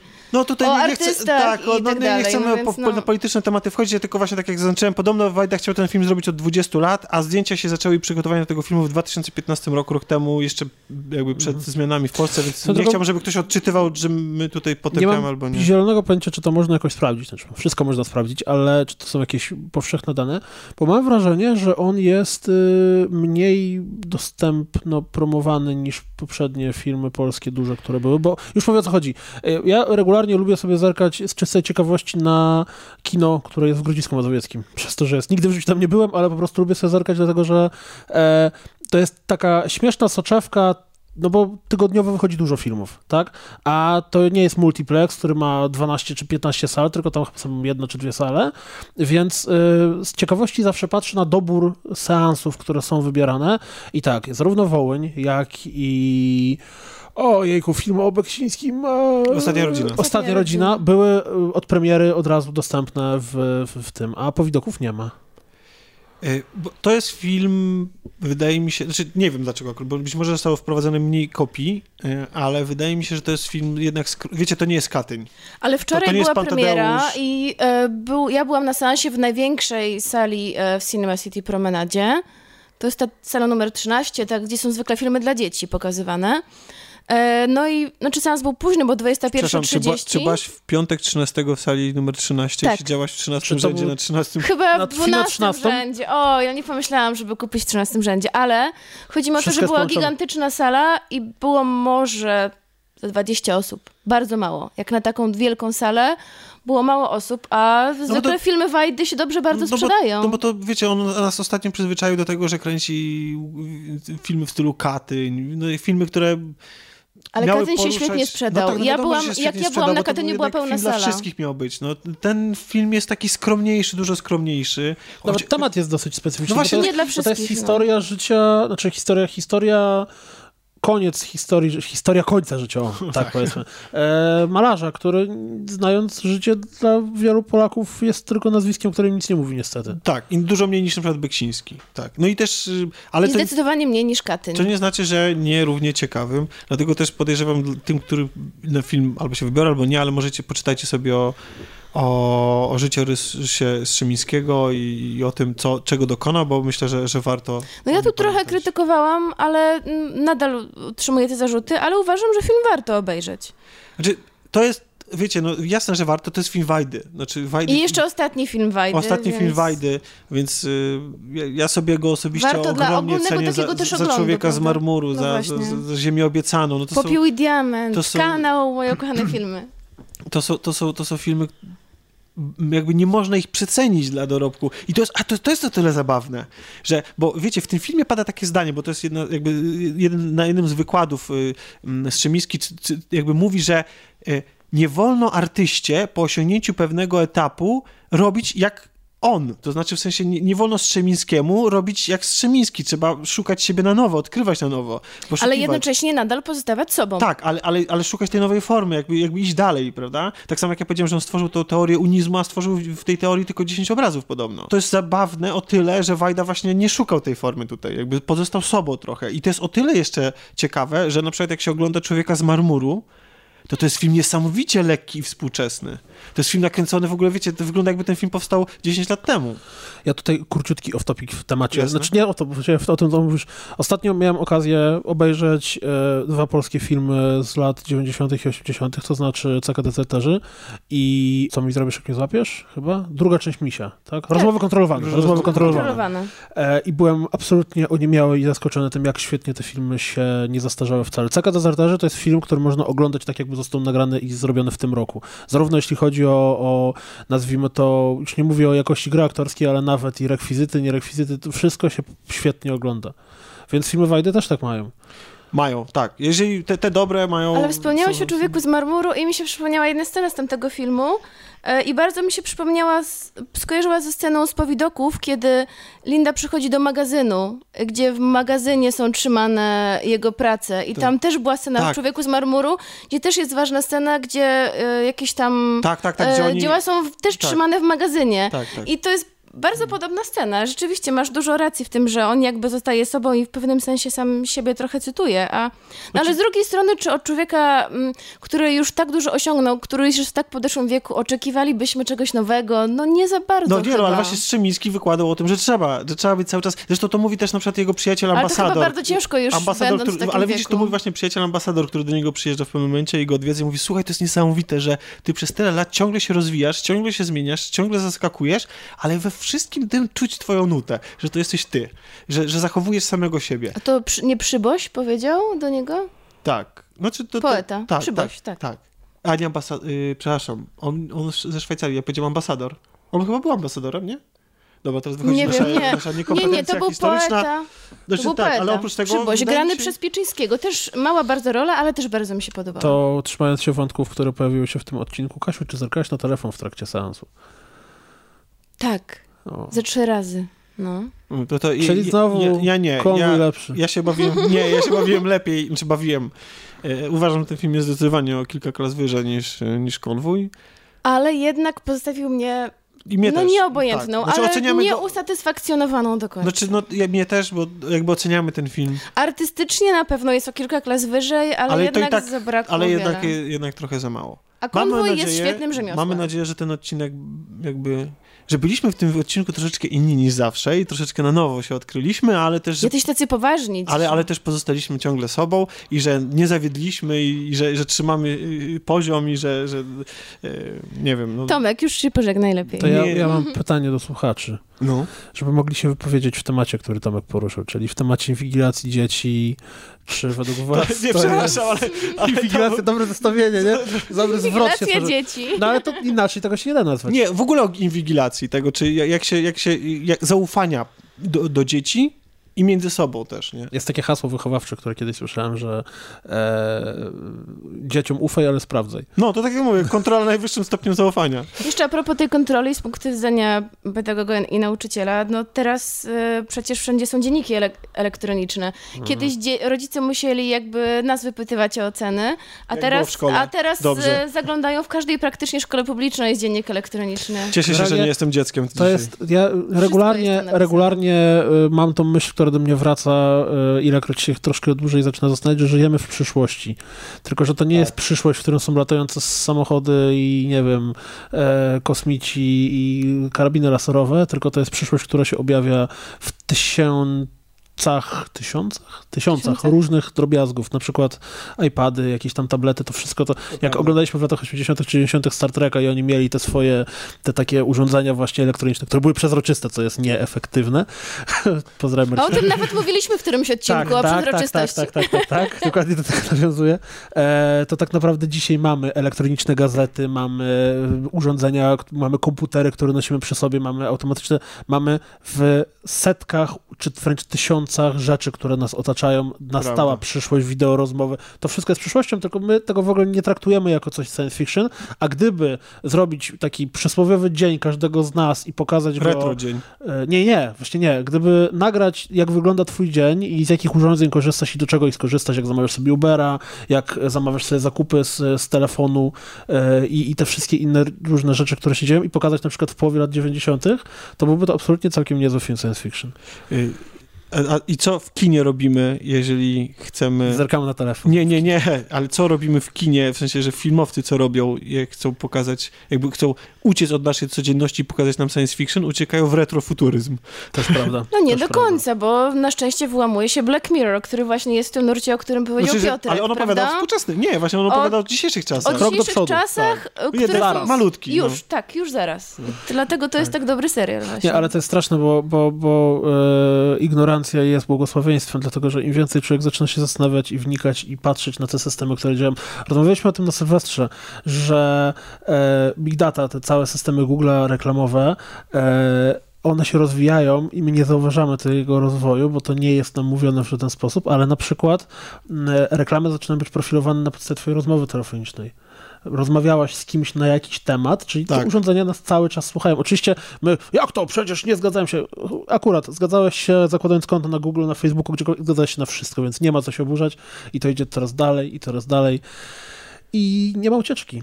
Nie, to jest tak jak w Orwellu trochę, że oczywiście Tak, y, żyjemy w Orwell się. był, s- pokazywał, że jeżeli totalitaryzm dojdzie do władzy w pełnej, to wtedy nie da się tego cofnąć, bo, bo to jest, będzie system, który będzie tak mocno rozwinięty, że nie da się z nim walczyć. Nie będzie żadnej rebelii. Nie będzie rebelii, po prostu nie będzie, nie da się, koniec, kropka. A my teraz żyjemy w czasach, gdzie nie da się zrobić, znaczy można wyjechać na pustynię i siedzieć, kurczę, na kiju i jeść jakieś tam robaczki, Ale wtedy... ale żyjąc w normalnym czasie, nie, wtedy nie posłuchacie kolaudacji. Dokładnie, nie posłuchacie wtedy kolaudacji, nie posłuchacie podcastu Rozgrywka, ale też nie obejrzycie Piotra na kanale Rozgrywka, tak? W każdy piątek. w każdy piątek y, W każdy piątek, zapraszam. y, nie obejrzycie też niczego na kanale Wszystko Gra TV, nie odwiedzicie strony rozgrywkapodcast.pl, Nie ani odwiedzicie grupy Wszystko Gra. nie odwiedzicie grupy Wszystko Gra, a w ogóle to jej nie odwiedzicie nawet jeśli macie internet, ponieważ no, wyszukiwarka Facebooka nie wskazuje na A mi naszą grupę, ostatnio zaczęła wskazywać. bo się zaczęło coraz więcej Słuchajcie. Tomek e, wychodzi z założenia, że kluby elitarne są bardzo dobre i jeżeli chcecie dołączyć do grupy Wszystko Gra, trzeba znaleźć w internecie, nie jest to proste, Tomka adres domowy, wysłać mu list i w momencie, w którym wyślecie mu list, Zdjęcie jeszcze. zdjęcie, najlepiej w negliżu, jeżeli, jeżeli nie, jesteście... nie, nie. Może nie wszyscy, dobrze? Słuchaj, ostatnio słyszałem, że w Chinach była jakaś e, afera, mm, bo znalazła się firma typu Provident, która e, dawała pożyczki, tam dosyć wysoko oprocentowane, ale ludziom, którzy nie mieli żadnej historii kredytowej, a zabezpieczeniem tej pożyczki było nagie selfie. Naprawdę? Naprawdę. To trochę To- jak to- właśnie w jednym to trochę- odcinku Black Mirror. Właśnie. nie, poczekaj, bo ja się, zacząłem się zastanawiać właśnie. Nagie selfie, że, że to było zabezpieczenie, I że w potem momencie... cię mogą to, szantażować Mo- tym, znaczy tak? nawet nie tyle, że szantażować, co po prostu jeżeli nie płacisz, to sprzedają twoje zdjęcie do jednej z wielu stron. To naprawdę oni obsługiwali tylko młode dziewczyny. Aha, no. Dla nas Tomek nie ma szans na pożyczkę. No właśnie, bo ja już jestem kogo, ile mógłbym dostać i, i czy to, czy to się, czy są jakieś parametry, które Właśnie, wpływają na tę wysokość, e, pożyczki. Limitu kredytowego. oprocentowania. No, ale też komentujcie. Tak, komentujcie, zapraszamy do komentowania. E, je- Jeżeli chodzi o tą grupę, to nie, nie, wysyłaj, nie wysyłajcie mi nagich selfie, wystarczy, że wejdziecie, Formularz na listem poleconym, Tak, na nie, papierze czerpalnym. wystarczy, że wejdziecie w opis e, tego odcinka i tam będzie link do grupy. Zapraszamy. Zapraszamy też oczywiście na grupę Rozgrywka, e, chociaż tam zapraszać nie trzeba, bo wszyscy już tam są na tej grupie i Ostatnio y, odkrywam, że jest tam coraz więcej ludzi z game devu polskiego i U. mam wrażenie, że jak influencerstwo. u, ulubiony przyjaciel podcastowy Pio, Kas y, pojedzie po jakiejś polskiej grze, to potem ktoś pod Dobra. odcinkiem będzie mu bardzo smutno. Nie, tam już teraz jest bardzo dużo ludzi, gdzie, gdzie czasami nawet się odzywa, ja robiłem tą grę, tak, nie? I tak, nagle- tak, tak, Nie, tak. no, także zapraszamy na rozgrywkę, na, na grupę rozgrywki, bo tam też jest, y, dużo się dzieje, bardzo dużo. I zaglądajcie na fanpage, wszystko gra, dlatego że Kasia regularnie tam pisze rzeczy. Tak. No, tak Nie ty- średnio regularnie. Oj, ale... tam, regularnie. Słuchaj, jeżeli coś się dzieje na przykład dwa albo trzy razy w roku, to jest to jakaś regularność. Dokładnie. Chciałem powiedzieć, że jeżeli chodzi o cykle Wszystko gra, to, to nie można tego o, ty- o, A, o tym no powiedzieć, bo niektóre się doczekały jednego odcinka tylko. Hashtag kiedy gra bar, bar, bar. Gra Barbar będzie tak niesamowity, żeby nie powiedzieć zajebisty w następny, że, że wynagrodzi czekanie na... Gra y, Disney, y, moja kochana konik, czy coś w tym stylu? Nie, nie będzie, nie, nie, będzie, zobaczycie zresztą, zobaczycie. Okej. Dobra, słuchajcie, y, zapraszamy, e, aha, jeszcze ever? jedno, zapraszamy też za tydzień, bo Dla odmiany. dla odmiany, e, ponieważ b- będzie nas dużo więcej i będziemy... Będziemy śpiewać la la la. Będziemy, la. będziemy śpiewać La La La La Land i będzie w ogóle i będziemy omawiać y, masę ciekawych rzeczy, jak chociażby o, o serialu Netflixowym y, serial niefortunnych zdarzeń, tak? Tak. Nie- Gdzie gra Patrick, y, głównego bohatera. Barney. Ba, ale on się nazywa Neil Patrick Harris. No. Tak, Neil Patrick Harris. Zdradzę wam, że będzie Basia, która jest wielką fanką książki. Tak, i w ogóle będzie bardzo dużo osób. Na podstawie i... której został A wiecie, że, że jak widziałem pierwszy zwiastun, taki nie, nie ten, co ostatnio wyszedł, tylko jakiś tam pierwszy zapowiedzi, to wydawało mi się, że przez sposób charakteryzacji, że to jest Jim Carrey, który grał w, w pełnometrażowym Filmie, filmie, tak. z serii Niefortunnych Zdarzeń. Muszę tą się postać-. Ja, ja, właśnie, ja właśnie się trochę boję tego serialu, bo ja jestem bardzo przywiązany do tej filmowej wersji, bo mi się bardzo ona podobała. Była taka niesamowicie plastyczna. No tak, Tak. oglądałem ją tak dawno, że nie jestem w stanie Nie powiedzieć, czy pamiętasz. wtedy moje gusta były wyrobione w jakikolwiek Jasne. sposób. Bo nie słuchałeś jeszcze kolaudacji. Tak. Ani, a teraz nie tylko słuchasz, ale też z nami nagrywasz. Dziękujemy ci Tak. Piotrze, że nas odwiedziłeś. Cała przyjemność po mojej stronie. Chciałam powiedzieć, że kończymy już od jakichś 15 minut ten Tak odcinek. jak No takie zakończenia długo są kończą po prostu. bo po prostu już mężczyznę poznaje się potem jak kończę, nie jak. Tak, tak. A my jeszcze kończymy grupowo. Do usłyszenia za tydzień. Cześć. Cześć, cześć. Cześć!